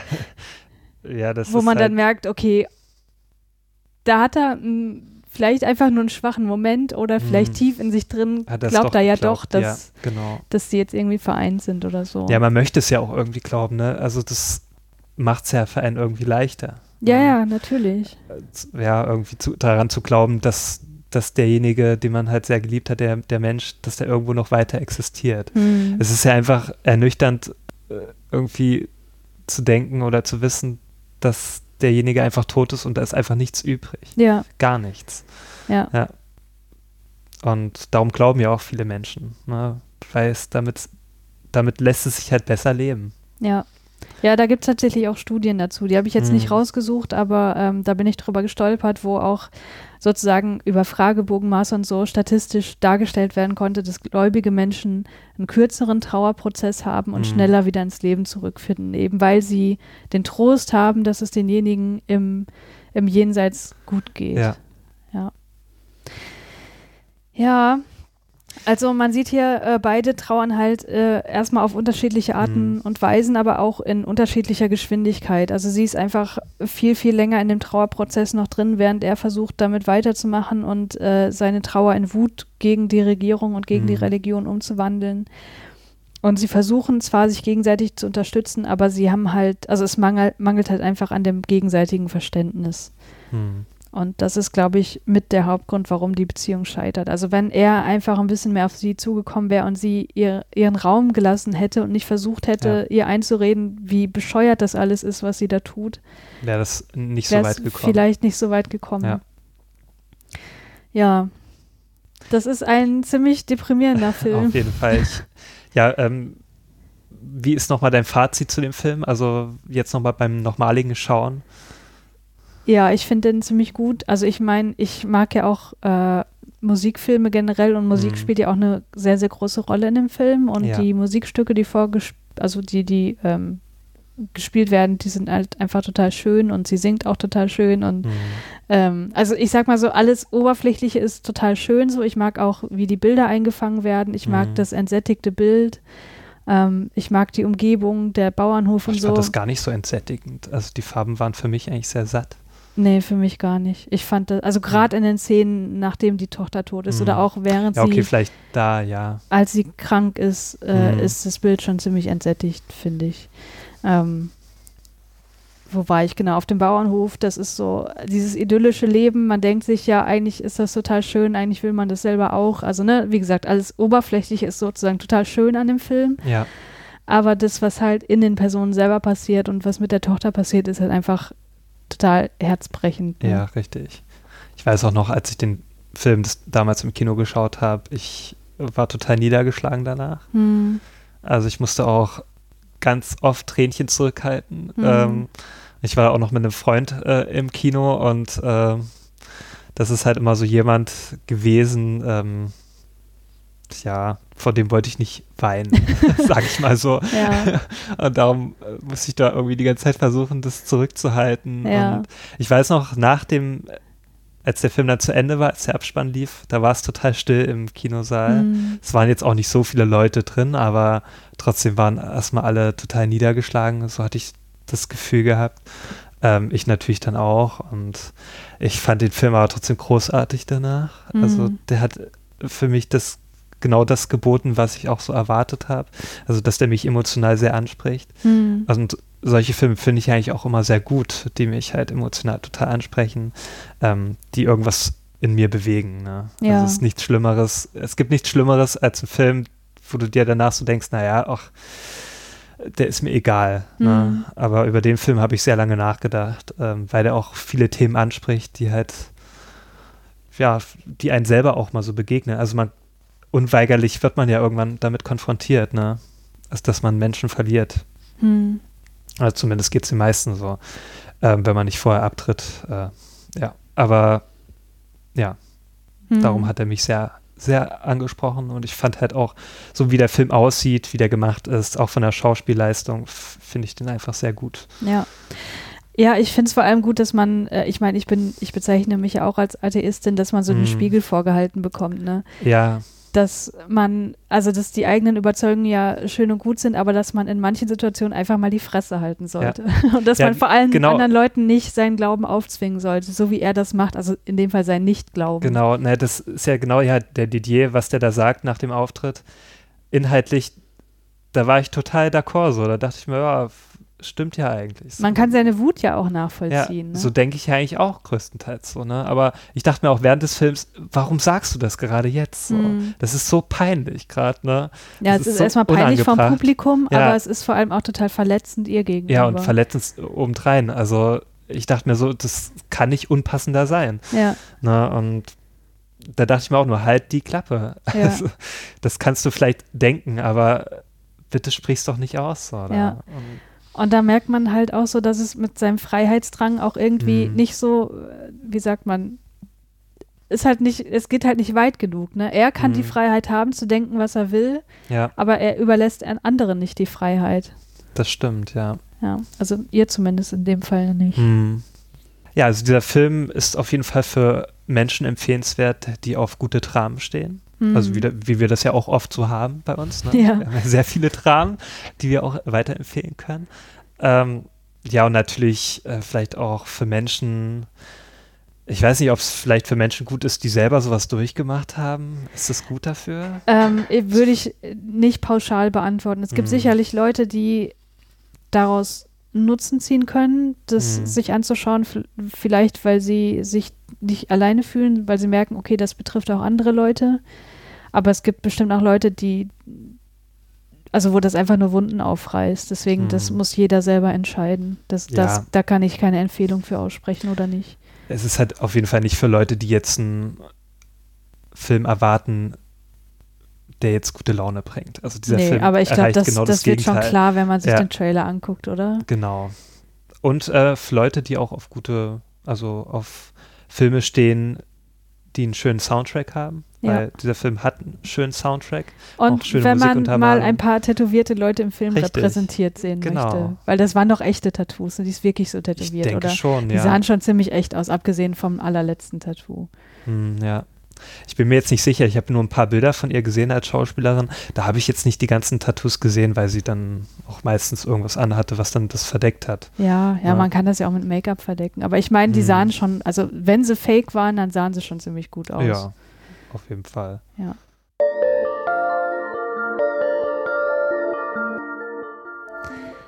Der Film handelt also von den Reaktionen eines Elternpaars auf den Tod ihrer Tochter und wie sie eben auf unterschiedliche Arten und Weisen damit umgehen. Ähm, wie schon gesagt, er übt in starker Weise Religionskritik, äh, die also die Religion lehnt seiner Auffassung nach embryonale Stammzellenforschung ab und ist sozusagen mit für den Tod verantwortlich. Und sie flüchtet sich dann eher in so einen Aberglauben, in die Spiritualität äh, und in den Glauben, ihre Tochter sei auf auf eine neue Art und Weise bei ihr, zum mhm. Beispiel durch die Krähen, die immer wieder zu ihr kommen. Ja, ähm, ja was ist denn Trauer überhaupt? Äh, wie, wie wird das eigentlich in der Wissenschaft definiert? Ähm, Trauer, das muss man unterscheiden von Traurigkeit. Also Trauer ist die natürliche Reaktion auf das Erleben eines Verlusts beziehungsweise die Bewältigung einer Verlusterfahrung und Traurigkeit ist sozusagen die Emotion, die du in dem Moment hast. Mhm, ne? Also ja. Trauer wird begleitet von Traurigkeit. Mhm. Trauer ist ein äh, mehrdimensionales Phänomen, das heißt, das äußert sich auf verschiedenen Ebenen. Man hat zum einen natürlich die objektiven Merkmale, äh, das heißt, dass Trauer eben eine Folge davon ist, dass man Hinterbliebener ist. Hm. Ähm, dann hat man kognitive und emotionale Reaktionen, das nennt sich auf Englisch Grief, also Trauer, Traurigkeit als Emotion und äh, verbunden mit eben den Gedanken, die man dann auch hat an den Verstorbenen. Dann ist es verbunden mit verschiedenen Verhaltensweisen. Das wird auf Englisch Mourning genannt, also das Beklagen des Todes oder die Trauerarbeit. Und es gibt aber auch körperliche Erscheinungen. Also die Trauer kann sich auch zeigen, zum Beispiel auf, äh, auf Ebenen der Herz-Kreislauf-Regulation, also dass man Herz-Kreislauf-Probleme mhm. zum Beispiel bekommt. Und das Wichtige ist, das ist alles völlig normal. Also, dass man nach dem Tod eines geliebten Menschen eine Trauerreaktion hat, das ist völlig normal und das ist nicht pathologisch. Ne? Also, mhm. ähm, wenn du sozusagen diese Trauerreaktion hast und du merkst aber, die ist nach ein paar Monaten abgeschlossen, dann ist das ein normaler Prozess. Der kann sich über Monate hinziehen. Mhm. Aber wenn die Trauer zu lange anhält und dann eine Anpassung an den neuen Alltag ohne die geliebte Person eben nicht möglich ist, dann kann das auch das Ausmaß einer enormen psychischen Beeinträchtigung annehmen. Und ich glaube, das ist was, was wir hier im Film auch sehen, weil sie ist ja wirklich nicht in der Lage, mit ihrem Alltag normal weiterzumachen. Ne? Sie mhm. verharrt ja an dieser Trauerreaktion. Ja. Wobei man jetzt auch, also da werden jetzt keine Daten oder so eingeblendet, man bekommt sozusagen nicht mit, wie lange das jetzt tatsächlich dauert. Mhm, man kann das nur erahnen. Genau. Der Trauerprozess ist dann der Übergangszustand zwischen dem Wissen, dass ein geliebter Mensch gestorben ist und der Akzeptanz dieses Verlustes. Und in dem Trauerprozess äh, kann man sagen, stehen für die Person verschiedene Aufgaben auf dem Plan, mehr oder weniger. Ne? Ähm, also was man machen muss, ist, dass man die Beziehung zu der verstorbenen Person neu ordnen muss. Ne? Also die Person ist einfach nicht mehr da. Ähm, und dadurch ändert sich auch manchmal die Rolle, die man selbst hat, so wie im Film halt auch. Die Tochter ist nicht mehr da, deswegen hat sie diese Mutterrolle nicht mehr. Mhm. Und das ist natürlich was, was man erstmal in seinem Kopf irgendwie neu ordnen muss und was man ähm, auch mit neuer Bedeutung besetzen muss. Und ich glaube, das ist was, was äh, eben in Bezug auf den Verlust des Kindes, was extrem Zentrales ist, dass du eben, gerade wenn es das einzige Kind ist, so wie im Film, dass du nicht nur das Kind selbst verlierst, sondern auch deine Rolle. Mhm. Ne, man identifiziert sich ja auch mit seiner Rolle, die man hat. Und bei ihr ist es so, das Kind ist weg, aber auch die Identität als Mutter ist beeinträchtigt. Mhm. Ähm, eine weitere Aufgabe im Trauerprozess ist, dass man sich verabschiedet. Ähm, das wird im Film ja auch gezeigt, ähm, wie sie ihre to tote Tochter im Arm hält und ja. Zeit mit ihr verbringt, was auch eine total wichtige Sache ist. Und dann natürlich die Aufgabe, dass man alltäglich in den Alltag, äh, allmählich in den Alltag zurückfindet und das äh, aktuelle Leben, ähm, das man dann hat, weiterführen kann. Ähm, der Trauerprozess ist oftmals eine Zeit, in der auch äh, weitere Entwicklungsprozesse in Gang gesetzt werden, da man sich ja vor allem auch mit sich selbst auseinandersetzen muss, mit dem eigenen Selbstkonzept, damit stark gedanklich beschäftigt ist und sich auch oftmals mit der eigenen Sterblichkeit auseinandersetzt. Ne? Ähm, deswegen bietet der Trauerprozess auch immer die Chance, gestärkt aus der Trauer hervorzugehen. Hm. Was jetzt hier im Film leider überhaupt nicht gelingt, muss man sagen. Ja, allerdings. ähm, wie läuft denn so ein Trauerprozess ab? Hast du da irgendeine Vorstellung? Hast du selber schon mal getrauert? Nicht so richtig. Also es ist so, dass ich halt so richtig mir nahestehende Person noch nicht verloren habe. Hm. Ähm, also ich kann halt sagen, so meine Cousine ist verstorben. Also das ist auch schon recht lange her. Jetzt schon wieder, ich glaube, an zehn Jahre vielleicht. Und das ist aber so, äh, meine Cousine stand mir jetzt nicht so, so sehr nah. Hm. Ne? Und darum konnte ich das mit einer gewissen Distanz dann auch, ähm, äh, habe ich das verarbeitet. Wie alt war sie, als sie gestorben ist? Äh, zehn Jahre oder, Und woran? oder elf. An Leukämie, also auch wie im Film. Hm. Und naja, das, zu der Zeit war ich auch selber im Krankenhaus, hatte halt auch selber zu tun mit, mit einer Krankheit und ähm, somit war ich da auch ein bisschen selbst mit mir so beschäftigt. Mhm. Ähm, ja, aber also die erste Zeit war es schon sehr komisch, das Gefühl. Mhm. Ähm, aber ich habe da jetzt nicht so, so richtig getrauert. Das kann ich jetzt nicht behaupten. Hm. Und ansonsten ist jetzt nicht jemand in meiner Familie gestorben, der mir sehr, sehr nah ist. Also auch bei meinem Opa, als der gestorben ist, es ging mir nicht nah. Hast du einen Trauerprozess bei anderen erlebt? Also zum Beispiel bei der Mutter der Cousine? Ja, natürlich. Und da war es halt so, ähm, äh, so wie ich das beobachtet habe, ähm, sie war am Anfang, hat sie das versucht so zu überspielen mit Fröhlichkeit. Mhm. Also, dass sie so gesagt hat, ja, man muss das, ne, man muss das auch positiv sehen und dies und das. Und äh, dem konnte ich nicht so richtig, das konnte ich ihr nicht so richtig abkaufen, Hm. was sich dann auch bestätigt hat im Nachhinein, weil sie dann eigentlich so richtige, naja, wie soll ich sagen, ähm, dass bei ihr so richtige Downs gab, also wo sie, also sie hat dann auch, danach musste einen Psychologen aufsuchen und so weiter, also sie konnte es wohl doch äh, schlechter verarbeiten, als sie es vorgegeben hat, was ja auch verständlich ist, aber ähm, sie konnte es halt nicht so richtig zugeben vor anderen. Mhm. Da hat sie das halt immer überspielt.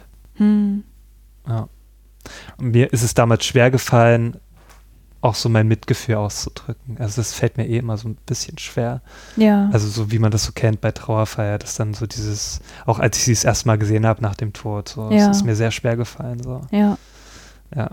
Weil ich dann auch, ich habe mal so das Gefühl, das soll jetzt auch nicht falsch rüberkommen, so mein Mitgefühl und und ich denke mir da auch immer so, wenn ich jetzt selber so Verlust habe, ich will dann auch nicht, dass mich jeder dann so bemitleidet Mhm. und ich weiß dann immer nicht, wie ich damit umgehen soll. Ich, ich, und dann kommt noch dazu, dass ich einfach leidende Menschen, ich, ich kann das irgendwie nicht so richtig ertragen. Also ich Mhm. weiß nicht, ob dir das auch so geht. Ich, ja, ich kann das auch nicht. ich habe da immer so total das Problem damit und deswegen habe ich da auch, ja, weiß nicht, habe ich da echt mal erstmal echt ein Problem gehabt, hatte auch ein bisschen Angst gehabt, ihr das erstmal dann zu begegnen. ja, ja. Ähm, ja, und wie gesagt, bei der Trauerfeier hat sie das halt sehr überspielt mit so Fröhlichkeit und Mhm. ähm, ja.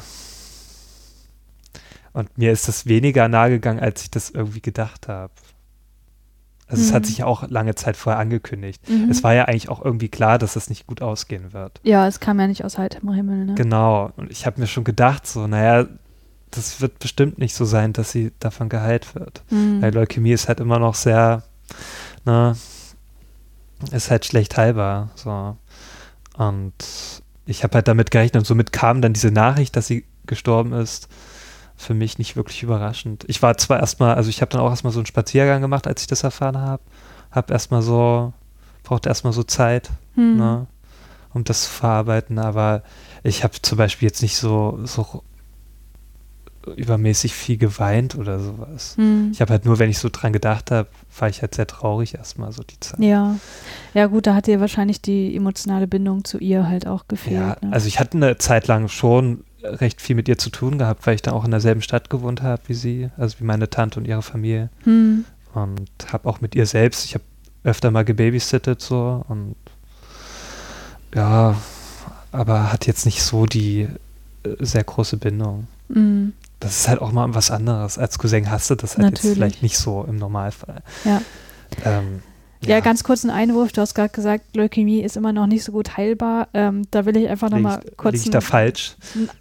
Äh, ja, das Ding ist, ähm, mit Stammzellentransplantation kann man natürlich schon Mhm. einiges bewegen, ne? Und Ja. da ist aber die Bevölkerung einfach gefragt, ne? Mhm. Also wenn ihr noch nicht bei der DKMS ähm, Kein richtiger Spender, ja. äh, registriert seid, dann macht das. Weil es gibt, also es gibt nichts, was irgendwie falsch daran ist, sich dort Mhm. registrieren zu lassen und Leben zu retten. Ähm, ich habe das auch selber schon gemacht, ich bin dort registriert und ich habe auch schon Stammzellen gespendet. Und das ist absolut keine, ähm, also ähm, es ist natürlich ein bisschen aufwendig. Hm.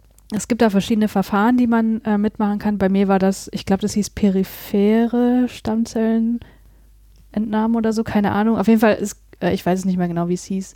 Hm. Ähm, es war aber keine Operation, sondern man äh, musste sich eine Woche lang ein, ein Mittel spritzen, was sozusagen die Stammzellen im eigenen Blut ausgeschwemmt hat oder so. Also Okay. ich habe, da, das ist schon länger her, ich weiß nicht mehr genau, wie das ablief. Auf jeden Fall ne, eine Woche lang dieses Mittel spritzen, dann hat man so Mhm. eine ähm, ja, wie so, wie so leichte Grippesymptome bekommen davon. Ähm, und dann musstest du halt in eine Klinik fahren und dann warst du an so einem Gerät, das ist quasi wie so ein Dialysegerät. Dein Blut Mhm. wird einmal durchgewaschen sozusagen und dann werden die Stammzellen dann entnommen und dann ist auch wieder gut so. Ne? Ja. Also es ist wirklich kein großer Aufwand dafür, dass man einem anderen Menschen das Leben retten kann. Hm.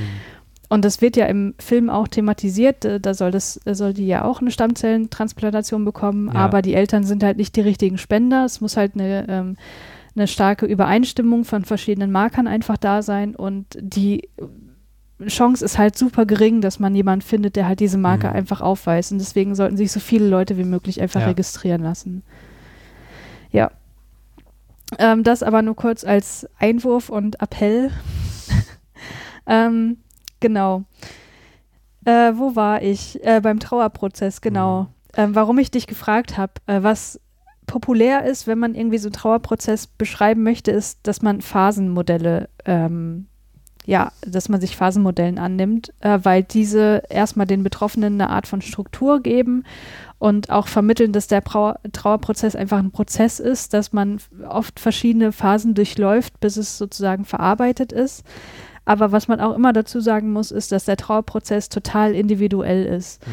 Also man kann jetzt nicht sagen, wenn man jemanden, was weiß ich, eine Woche lang begleitet oder einen Monat, dass das jetzt ein in Anführungsstrichen normaler Prozess ist oder ob das irgendwie ein bisschen abweicht von, von dem, was als normal betitelt wird oder ob das jetzt schon problematisch ist. Das ist halt was, was sich über die Zeit hinweg zeigt und was halt total individuell ist. Also was beim Mhm. einen, wo man beim einen sagen würde, äh, also oder wo man beobachten würde, dass, was weiß ich, die Person wochenlang nur heult ähm, und da hast du jemand anderen daneben, der halt überhaupt nichts tut, also der offenbar gar keine Trauer zeigt. Hm. Das heißt nicht, dass das eine normaler ist als das andere. Es ist einfach eine totale Bandbreite Ja. da. Ähm, ein. Modell, ja, Ah, ja, okay. äh, da gab es auch mal diesen einen Film mit äh, Jack Gyllenhaal, ähm, wo der auch so diese Trauer so verarbeitet hat, dass der einfach überhaupt keine Gefühle gezeigt hat. ach so, meinst du, der, wo, wo alles Dinge zerstört, zerstört hat. hat? Der hieß ja auch äh, Demolition hieß Demolition, der, ne? genau, richtig. Ja. Da war es ja wirklich so, der hat ja nichts gezeigt, konnte Ja, erstmal gar nichts fühlen, so, ne?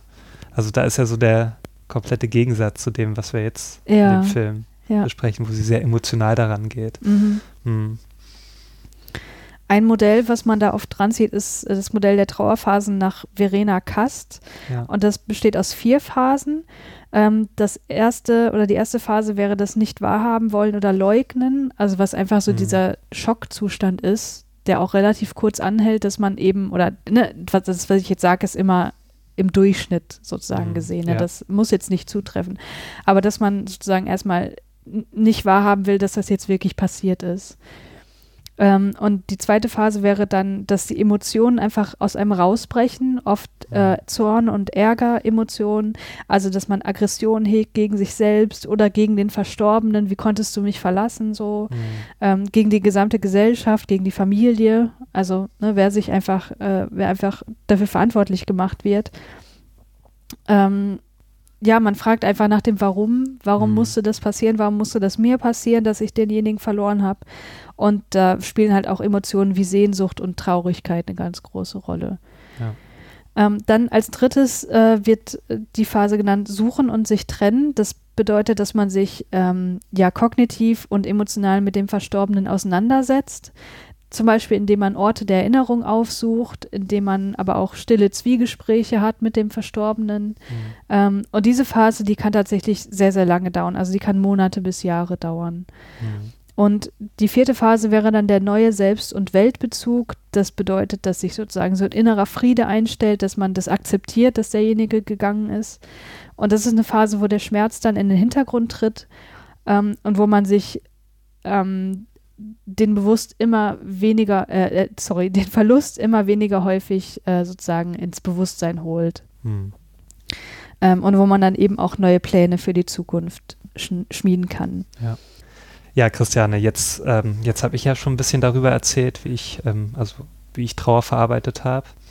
Ähm, Gab es denn bei dir auch ein Ereignis oder hast du jemanden verloren und möchtest du darüber reden, wie du das dann verarbeitet hast? Ja, ich weiß gar nicht mehr genau, wie ich das verarbeitet habe. Ähm, ich habe meine Mutter verloren, als ich Mhm. ähm, ja, in der Pubertät war, Anfang der Pubertät. Und ich kann dir ehrlich gesagt nicht mehr wirklich sagen, wie ich das verarbeitet habe. Ich weiß, also bei mir war es so, dass ich sagen kann, also die Zeit heilt alle Wunden. Mhm. Also dass es halt mit der Zeit immer weniger bedeutsam wurde, was sich auch total grausam anfühlt, ne? dass die Ja. eigene Mutter immer weniger bedeutsam wurde, wurde, aber es ist einfach so. Mhm. Ne? Ähm, meine Mutter hatte Krebs und Krebs ist in meiner äh, Familie mütterlicherseits sowieso, also es zieht sich durch. Das sind im Mhm. Grunde alle Frauen an, an Krebs der einen oder anderen äh, Form gestorben und meine Mutter dann eben auch. Und das hat sich aber auch abgezeichnet. Ne? Also sie hatte erst äh, Gebärmutterhalskrebs, dann Brustkrebs, wo ich auch mitbekommen habe, dass ihr dann eine Brust amputiert wurde. Mhm. Und dann letztlich ein Tumor in der äh, Gehirnhaut, der Mhm. dann sozusagen Druck ausgeübt hat auf das Gehirn und dann ist sie daran gestorben. Mm, Und sie war auch eine Zeit lang bei uns zu Hause, als sie schon Pflegefall war. Ja. Äh, da musste ich dann mein Zimmer aufgeben. Da war dann das Pflegezimmer meiner Mutter drin. Ich weiß gar nicht mehr, wo ich geschlafen habe in der Zeit. Keine Ahnung. ähm, auf jeden Fall äh, habe ich das dann aufgegeben und da war sie aber auch schon nicht mehr ansprechbar. Mhm. Ne? Äh, ich habe dann trotzdem Zeit mit ihr verbracht und ihr dann so ihre Lieblingsmusik angemacht und so. Mhm. Aber äh, da war sozusagen keine normale Interaktion mehr möglich. Und dann äh, musste sie halt irgendwann ins Krankenhaus nochmal zurück und dann ist sie dann dort gestorben. Da war aber nur mein Vater dabei. Mhm. Und ich weiß noch, ähm, als sie dann gestorben war und mein Vater, ich war dann zu Hause, das war irgendwie abends, ähm, kam er dann nach Hause und war halt Tränen überströmt und das Mhm. war total, also da, damit konnte ich überhaupt nicht umgehen. Ne? Also Ja. dass ich sozusagen dann tröstend äh, meinem Vater zur Seite stehen musste, das ging irgendwie gar nicht. Mhm. Ähm, weil ich ja total, also weil ich ja selber total unter Schock war, ne? Und Mhm. also obwohl man das hat kommen sehen, ähm, ja, hat mich das einfach überfordert. Ich meine, was will man auch von einem 13-jährigen Mädchen erwarten, ne? Ja. Ähm, ja, und dann war auf jeden Fall äh, die Beerdigung. Ach so, und ich war noch in dieser Zeit im Konfirmandenunterricht, ne? Ich bin ja evangelisch Mhm. getauft äh, gewesen und äh, hatte dann halt Konfirmandenunterricht und muss, hatte dann irgendwann Konfirmation und so. Hattest du ja nicht, ne? Oder hattest du auch, Doch, ich Konf hatte auch Konfirmation. Ich bin auch evangelisch getauft. hattest du auch Konfirmandenunterricht? Ja.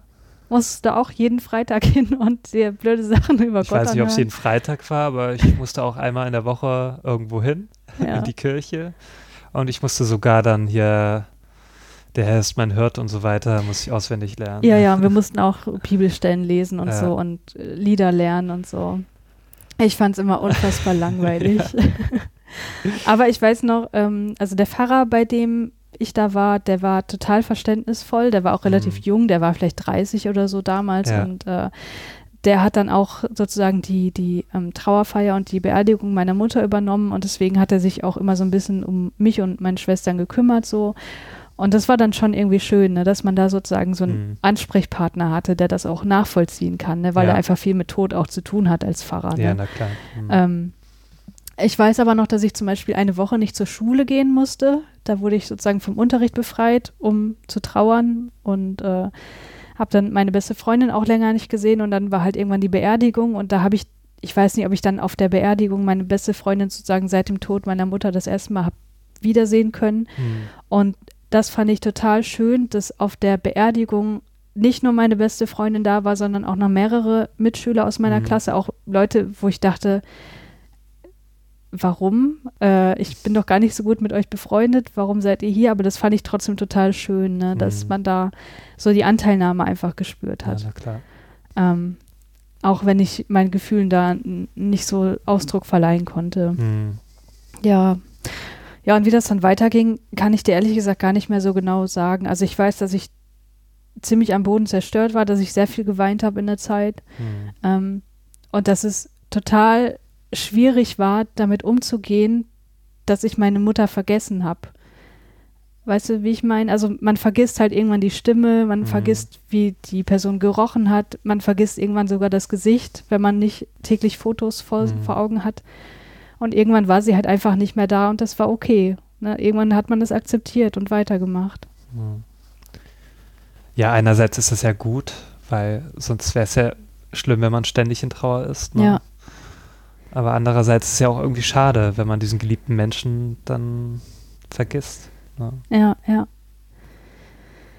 Ja, ich habe halt, also manchmal habe ich auch gedacht, das wird mich mein Leben lang verfolgen. So, du wirst da Mhm. nie drüber sprechen können, weil ich habe äh, natürlich in der ersten Zeit immer angefangen zu heulen, wenn es Ja. irgendwie darum ging, es ja auch irgendwie nachzuvollziehen.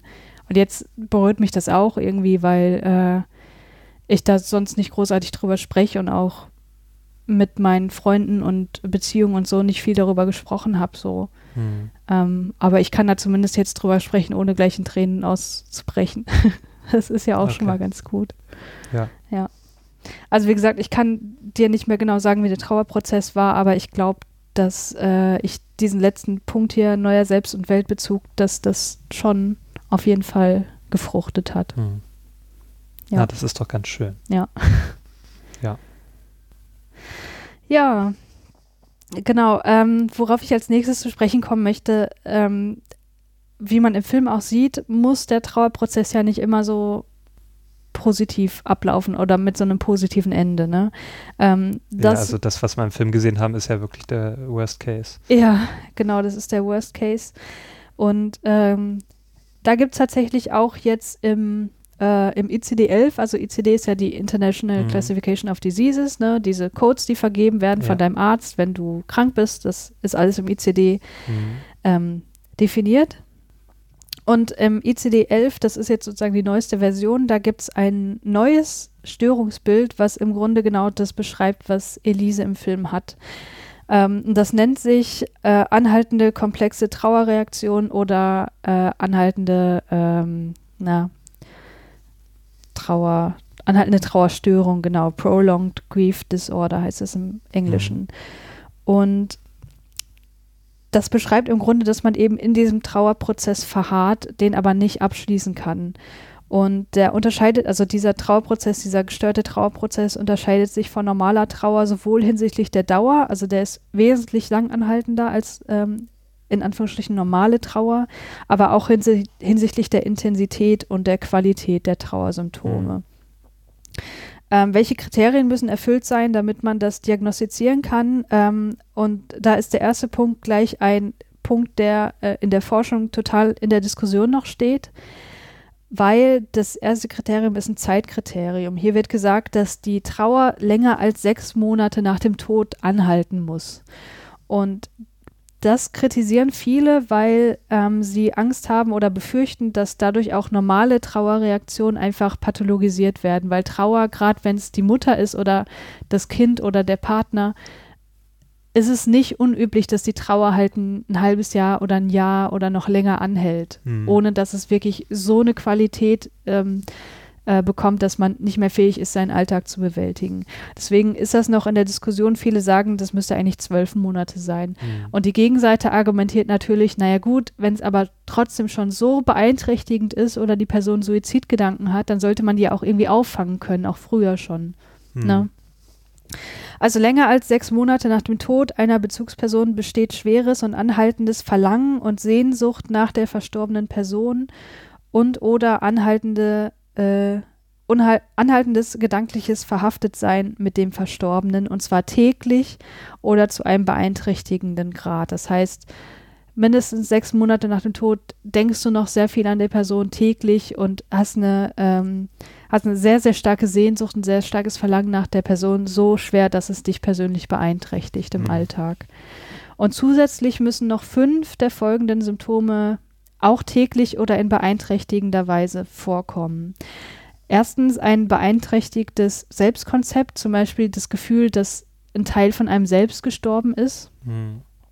Dann Schwierigkeiten, den Tod zu akzeptieren. Eine Vermeidung von Erinnerungen an die Realität des Verlusts, also dass man eben Erinnerungen oder Gegenstände äh, meidet, die einem klar machen, dass die Person wirklich weg ist. Ne? Ähm, dann die Unfähigkeit, anderen Menschen zu vertrauen, eine Verbitterung über den Verlust, Schwierigkeiten mit dem Alltag weiterzumachen, emotionale Abstumpfung oder Leere. Also das heißt, es kann wie ähnlich wie bei der Depression entweder in das eine Extrem äh, schwingen, dass man sozusagen total traurig ist mhm. und am Boden zerstört, oder dass man eben diese emotionale Leere einfach hat, dass man ja. nichts mehr spürt. Dann das Gefühl, das Leben sei äh, seit dem Verlust leer oder bedeutungslos und äh, was aber auch sein kann, dass das Schockgefühl, was man ganz am Anfang hat nach dem Tod, dass es einfach anhält, dass man sich weiterhin wie unter Schock fühlt. Mhm. Mhm. Und was ganz wichtig ist, was auch immer wieder betont wird und was auch in der Diskussion steht, warum dieses, diese Art von, von Trauerstörung erst jetzt aufgenommen wird ins ICD, ist, dass man auf jeden Fall berücksichtigen muss, dass die Trauerreaktion je nach Gesellschaftsform und nach Kultur ja auch unterschiedlich ausfallen kann. Also was bei uns jetzt eine normale Trauerreaktion ist, ist, ist in vielleicht irgendwelchen asiatischen Kulturen was total merkwürdiges, was die da einfach nicht mhm, kennen. Ja. Und das muss natürlich immer berücksichtigt werden, wenn man äh, jemanden vor sich hat, der eventuell so eine Reaktion zeigt.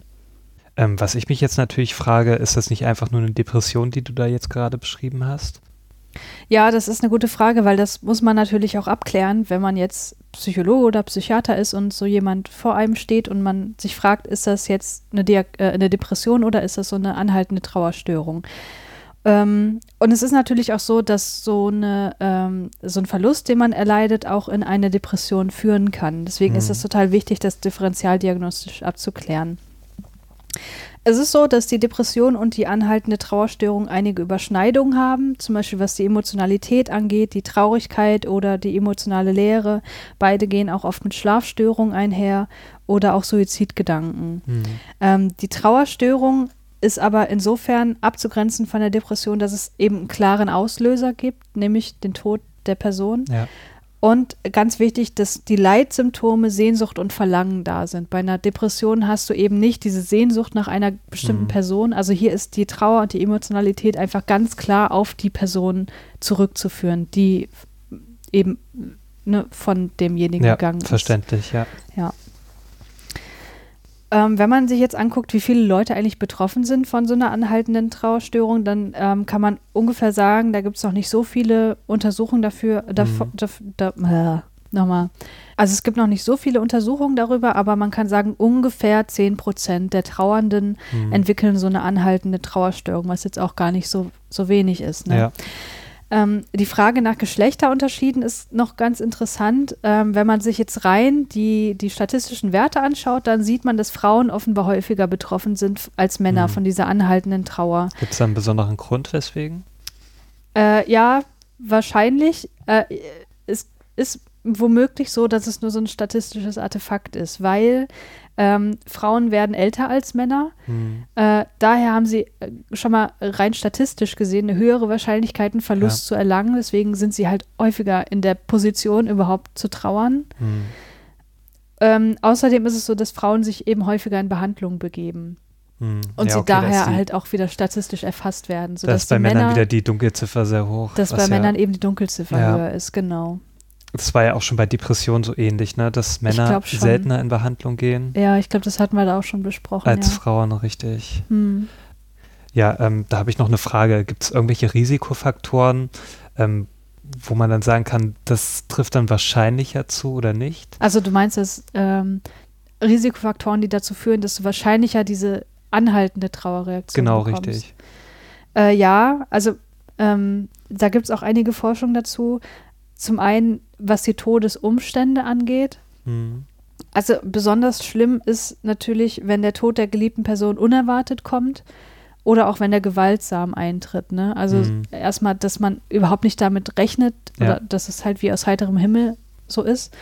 Oder auch wenn man weiß, derjenige musste vor seinem Tod unfassbar leiden. Ne? Also ja, das, das, ist ja dann, das, das Wissen ähm, steht auch im Zusammenhang mit so einer Mhm. anhaltenden Trauerstörung. Und was natürlich auch total wichtig ist, die Beziehung zu der Person. Ne? Ja. Ähm, das Risiko ist nach dem Verlust des Kindes oder Partners höher als bei anderen Verwandten oder Freunden. mhm. Ähm, Personen, die den Partner verloren haben, da kann man sagen, da liegt das Risiko bei 10 bis 20 Prozent. Mhm. Wohingegen bei Personen, die ihr Kind verloren haben, liegt das Risiko bei 40 bis 60 Prozent. verständlich. Also das ist schon mal noch was ganz anderes. Ja, ähm, Ja.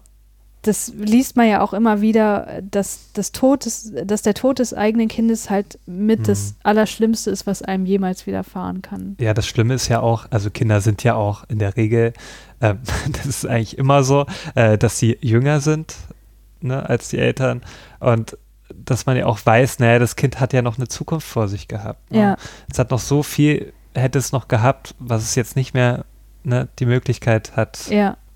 Ähm, das noch zu erleben. Was man häufig liest, ist, dass die Leute auch darunter leiden, dass sozusagen die natürliche Ordnung gestört ist. Hm. Das habe ich auch mal in irgendeinem Film gehört. Da, da hat jemand ganz klar gesagt, so hätte das nicht, so war das nicht vorgesehen. Derjenige Mhm. sollte nicht vor mir sterben. Ich weiß aber nicht mehr, welcher Film das war. Ja. Und was du auch ganz oft liest, wenn du dich so ein bisschen äh, in, also es gibt ja Internetforen oder so Seiten, Mhm. so Gedenkseiten, ganz viel für tote äh, oder gestorbene Kinder, dass die Eltern sagen, es gibt, also das Leben ist nicht mehr so, wie es vorher war. Es gibt ein davor und ein danach. Hm. Und äh, das ist ja auch, was im Film auch tatsächlich angesprochen wird, ne? dass sie sagt, ich will meinen Namen ändern, weil ich bin nicht mehr Elise. Ja. Das Leben wird nie mehr so sein wie vorher. Hm. Und äh, ja, zu, zu dem Thema, was ist jetzt das Besondere oder das, was ist so besonders schlimm daran, wenn Eltern ihre Kinder verlieren, da gibt es auch Forschung dazu, Hm. um natürlich diejenigen, die es betrifft, auch äh, ja, um denjenigen darüber hinweg zu helfen, ne? ja. Weil dazu muss man natürlich erstmal verstehen, wie es denen tatsächlich geht. Ähm, ich habe dazu einen Review rausgesucht von Price und Jones heißen die, glaube ich. Habe ich jetzt gar nicht hier vorliegen. Ähm, die haben sich mit der Frage beschäftigt, wie verändert ist das Leben der Eltern, wenn das eigene Kind stirbt. Ähm, ist von 2015, also relativ ähm, aktuell und die haben einfach Forschung zu dieser Frage zusammengefasst. Also, ne, also Mhm. ist so ein Überblicksartikel gewesen. Und was die erstmal ähm, sagen, ist das, was eben die Eltern äh, auch selber sagen, es ist ein lebensverändernder Verlust. Also man verliert sowohl die Gegenwart, aber auch die Zukunft, weil die Kinder sind die Zukunft. Ne? Man, man, Hm. ähm, das ganze Leben ist ja darauf ausgerichtet, dass man eben Kinder hat und dass man den Kindern äh, Na, dass man als Elternteil dafür da ist, äh, die Kinder aufwachsen zu sehen. Ne? Ja, und genau. Denen dabei zu helfen. ja, Ja. Und es ist insofern ein doppelter Verlust, das habe ich auch schon erwähnt, dass eben das, das Kind an, an sich erstmal weg ist als Person, aber auch die Rolle als Mhm. Elternteil ist einfach weg. Und das erfordert, also eben besonders natürlich dann, wenn es das ein, einzige Kind war. Und das Mhm. erfordert eben ein enormes Ausmaß an Neuorientierung. Und das beeinträchtigt sozusagen die komplette Identität, die du als Elternteil einfach nur mal hast, weil du bist ja deine Mutter, und du bist dein Vater und plötzlich bist du es nicht mehr. Ja. Oder dir wird gesagt, du bist ja keine richtige Mutter mehr oder so, was einfach unfassbar verletzend sein muss. Also Ja. will ich mir gar nicht vorstellen. Ähm, und es ist auch so, dass die Trauer um das eigene Kind besonders lang anhaltend ist. Also das hat man auch durch wissenschaftliche Untersuchungen rausgefunden. Ähm, das ist nicht nur was, was man so annimmt, sondern da gibt es auch empirische Hinweise darauf, dass es eben oft mehrere Jahre umfasst. Also dass es wirklich nichts Ungewöhnliches ist, Mhm. wenn die Trauer wirklich extrem lange anhält. Und die Leute sagen eben auch, das Leben ist nie mehr wie vorher. Also da soll man, also ne, das ist sozusagen illusionär, so weiterzumachen wie vorher. Ne? Das, was auch im Film die Elise dem Hm. Didier vorwirft, ja, du möchtest doch am liebsten, dass alles wieder so ist wie vorher. Aber das wird es halt einfach nicht. Ne? Ja. Ähm, Verwaiste Eltern haben außerdem ein höheres Risiko für affektive und Angststörungen und eben besonders dann, wenn sie erlebt haben, dass ihr Kind vor dem Tod auch selber Angst hatte. Hm. Also nicht vor dem Tod, also nicht nur vor dem Tod als Instanz, sondern halt in der Zeit vor dem Tod. Hm. Ähm, und sie können auch ein intensives Schuldgefühl bekommen, weil manche äh, verwaisten Eltern das Gefühl haben, ich konnte meine Beschützerrolle nicht wahrnehmen. Wenn ich sie, Mhm. wenn ich das Kind beschützt hätte, würde es jetzt noch leben. So, Ja. weißt du. Ähm, es gibt auch Unterschiede zwischen Müttern und Vätern und das wird im Film auch sehr schön deutlich. Mütter sind im Allgemeinen eher so, das sind jetzt wieder ja, Durchschnittserkenntnisse, klar. ähm, dass die Trauer stärker ausdrücken Hm. und Väter im Durchschnitt stärker praktisch mit der Trauer umgehen, also dass die schöpferischen Tätigkeiten nachgehen. ja, ist oder ja dass dann die- ganz exemplarisch in dem Film. genau, dass so sie im gelöst, Beruf ja. halt äh, Mhm. m- wieder mehr tätig werden, um eben sich vielleicht auch abzulenken davon. Ne? Hm. Ähm, unmittelbar nach dem Tod ist es so, dass die Eltern davon berichten, dass sie einfach eine unglaubliche Sehnsucht haben, beim Kind zu sein und weiterhin für das Kind auch zu sorgen. Hm. Und das berichten halt auch viele, dass es wichtig ist für den Trauerprozess, dass sie sozusagen mit dem gestorbenen Kind noch Zeit verbringen können und auch mithelfen können, dass alles irgendwie so schön wie möglich abläuft. Weißt du, wie ich meine? Also das, was man im Film auch sieht, dass sie halt mit, dem, mit der toten Tochter dort liegt und sie umarmt Hm. und ja. sich halt äh, gebührend verabschieden kann und so weiter. Ähm, viele neigen auch dazu, die Kommunikation mit dem Kind weiterlaufen zu lassen, ähm, dass sie sich um das Kind kümmern, ähm, kümmern können in irgendeiner Art und Weise. Das wird als sehr hilfreich erlebt und das kann auch den Trauerprozess erleichtern. Was viele auch sagen, ist, dass es enorm wichtig ist, wie Außenstehende in der Zeit unmittelbar nach dem Verlust mit ihnen umgehen. Hm. Ähm, das kann nämlich die Erholung und den Trauerprozess auch wieder beeinflussen. Also wenn man zum Beispiel medizinisches Fachpersonal da hat im Krankenhaus, was eben sehr ab, ablehnt oder sehr emotional kalt, einfach wenig mitfühlend ist, dass das das Trauma einfach noch verschlimmern kann. Hm. Ähm, sowieso soziale Beziehungen sind ja unglaublich wichtig auch. Na, darum gibt es ja auch in Krankenhäusern dann auch, oder wird ja auch sowas angeboten, also so eine So eine Seelsorge. Seelsorge, genau, richtig. Die dann eher dafür spezialisiert sind, weil das Personal an sich hat ja jeden Tag damit zu tun und die Mhm. müssen halt schnell reagieren und da gibt es halt viele andere Patienten, die können Mhm. ja natürlich nicht auf jeden Patienten da einzeln eingehen und auf jeden Hinterbliebenen. Das Mhm. ist schon klar, genau, aber darum gibt es ja dann solche Leute. ja. Ja, kannst ruhig weitersprechen. Ähm, genau, beim Thema soziale Beziehungen, ähm, da gehen Sie hier in Ihrem Review auch drauf ein. Mhm. Ähm, es gibt einige Eltern, die berichten, dass sie sich sozial isoliert fühlen. Und das ist genau das, was du vorhin angesprochen hast, ähm, weil sie das Gefühl haben, dass Freunde und Bekannte einfach nicht wissen, wie sie mit ihnen umgehen sollen. Ja. Ich glaube, das ist aber was völlig Natürliches, weil man einfach so große Angst hat, was Falsches zu Ja. sagen. Ähm, das geht mir auch, also gut, ich war jetzt länger nicht mehr in der Situation, dass ich jemandem ähm, mein, mein Beileid aussprechen musste oder so. Mhm. Aber das ist halt wirklich eine unangenehme Situation einfach. Also wenn man das Gefühl hat, bevor ich was Falsches sage, sage ich lieber gar nichts. ja, ja. Aber die Eltern, ähm, das liest man auch in Foren ganz oft, die sagen dann eher, ich wünschte, die hätten einfach offen mit mir darüber gesprochen. Die hätten mich mal gefragt, wie es mir jetzt geht. Mhm. Und genau wie du gesagt hast, man hat, man möchte vielleicht auch nicht so viel Mitleid bekommen und äh, oder Mhm.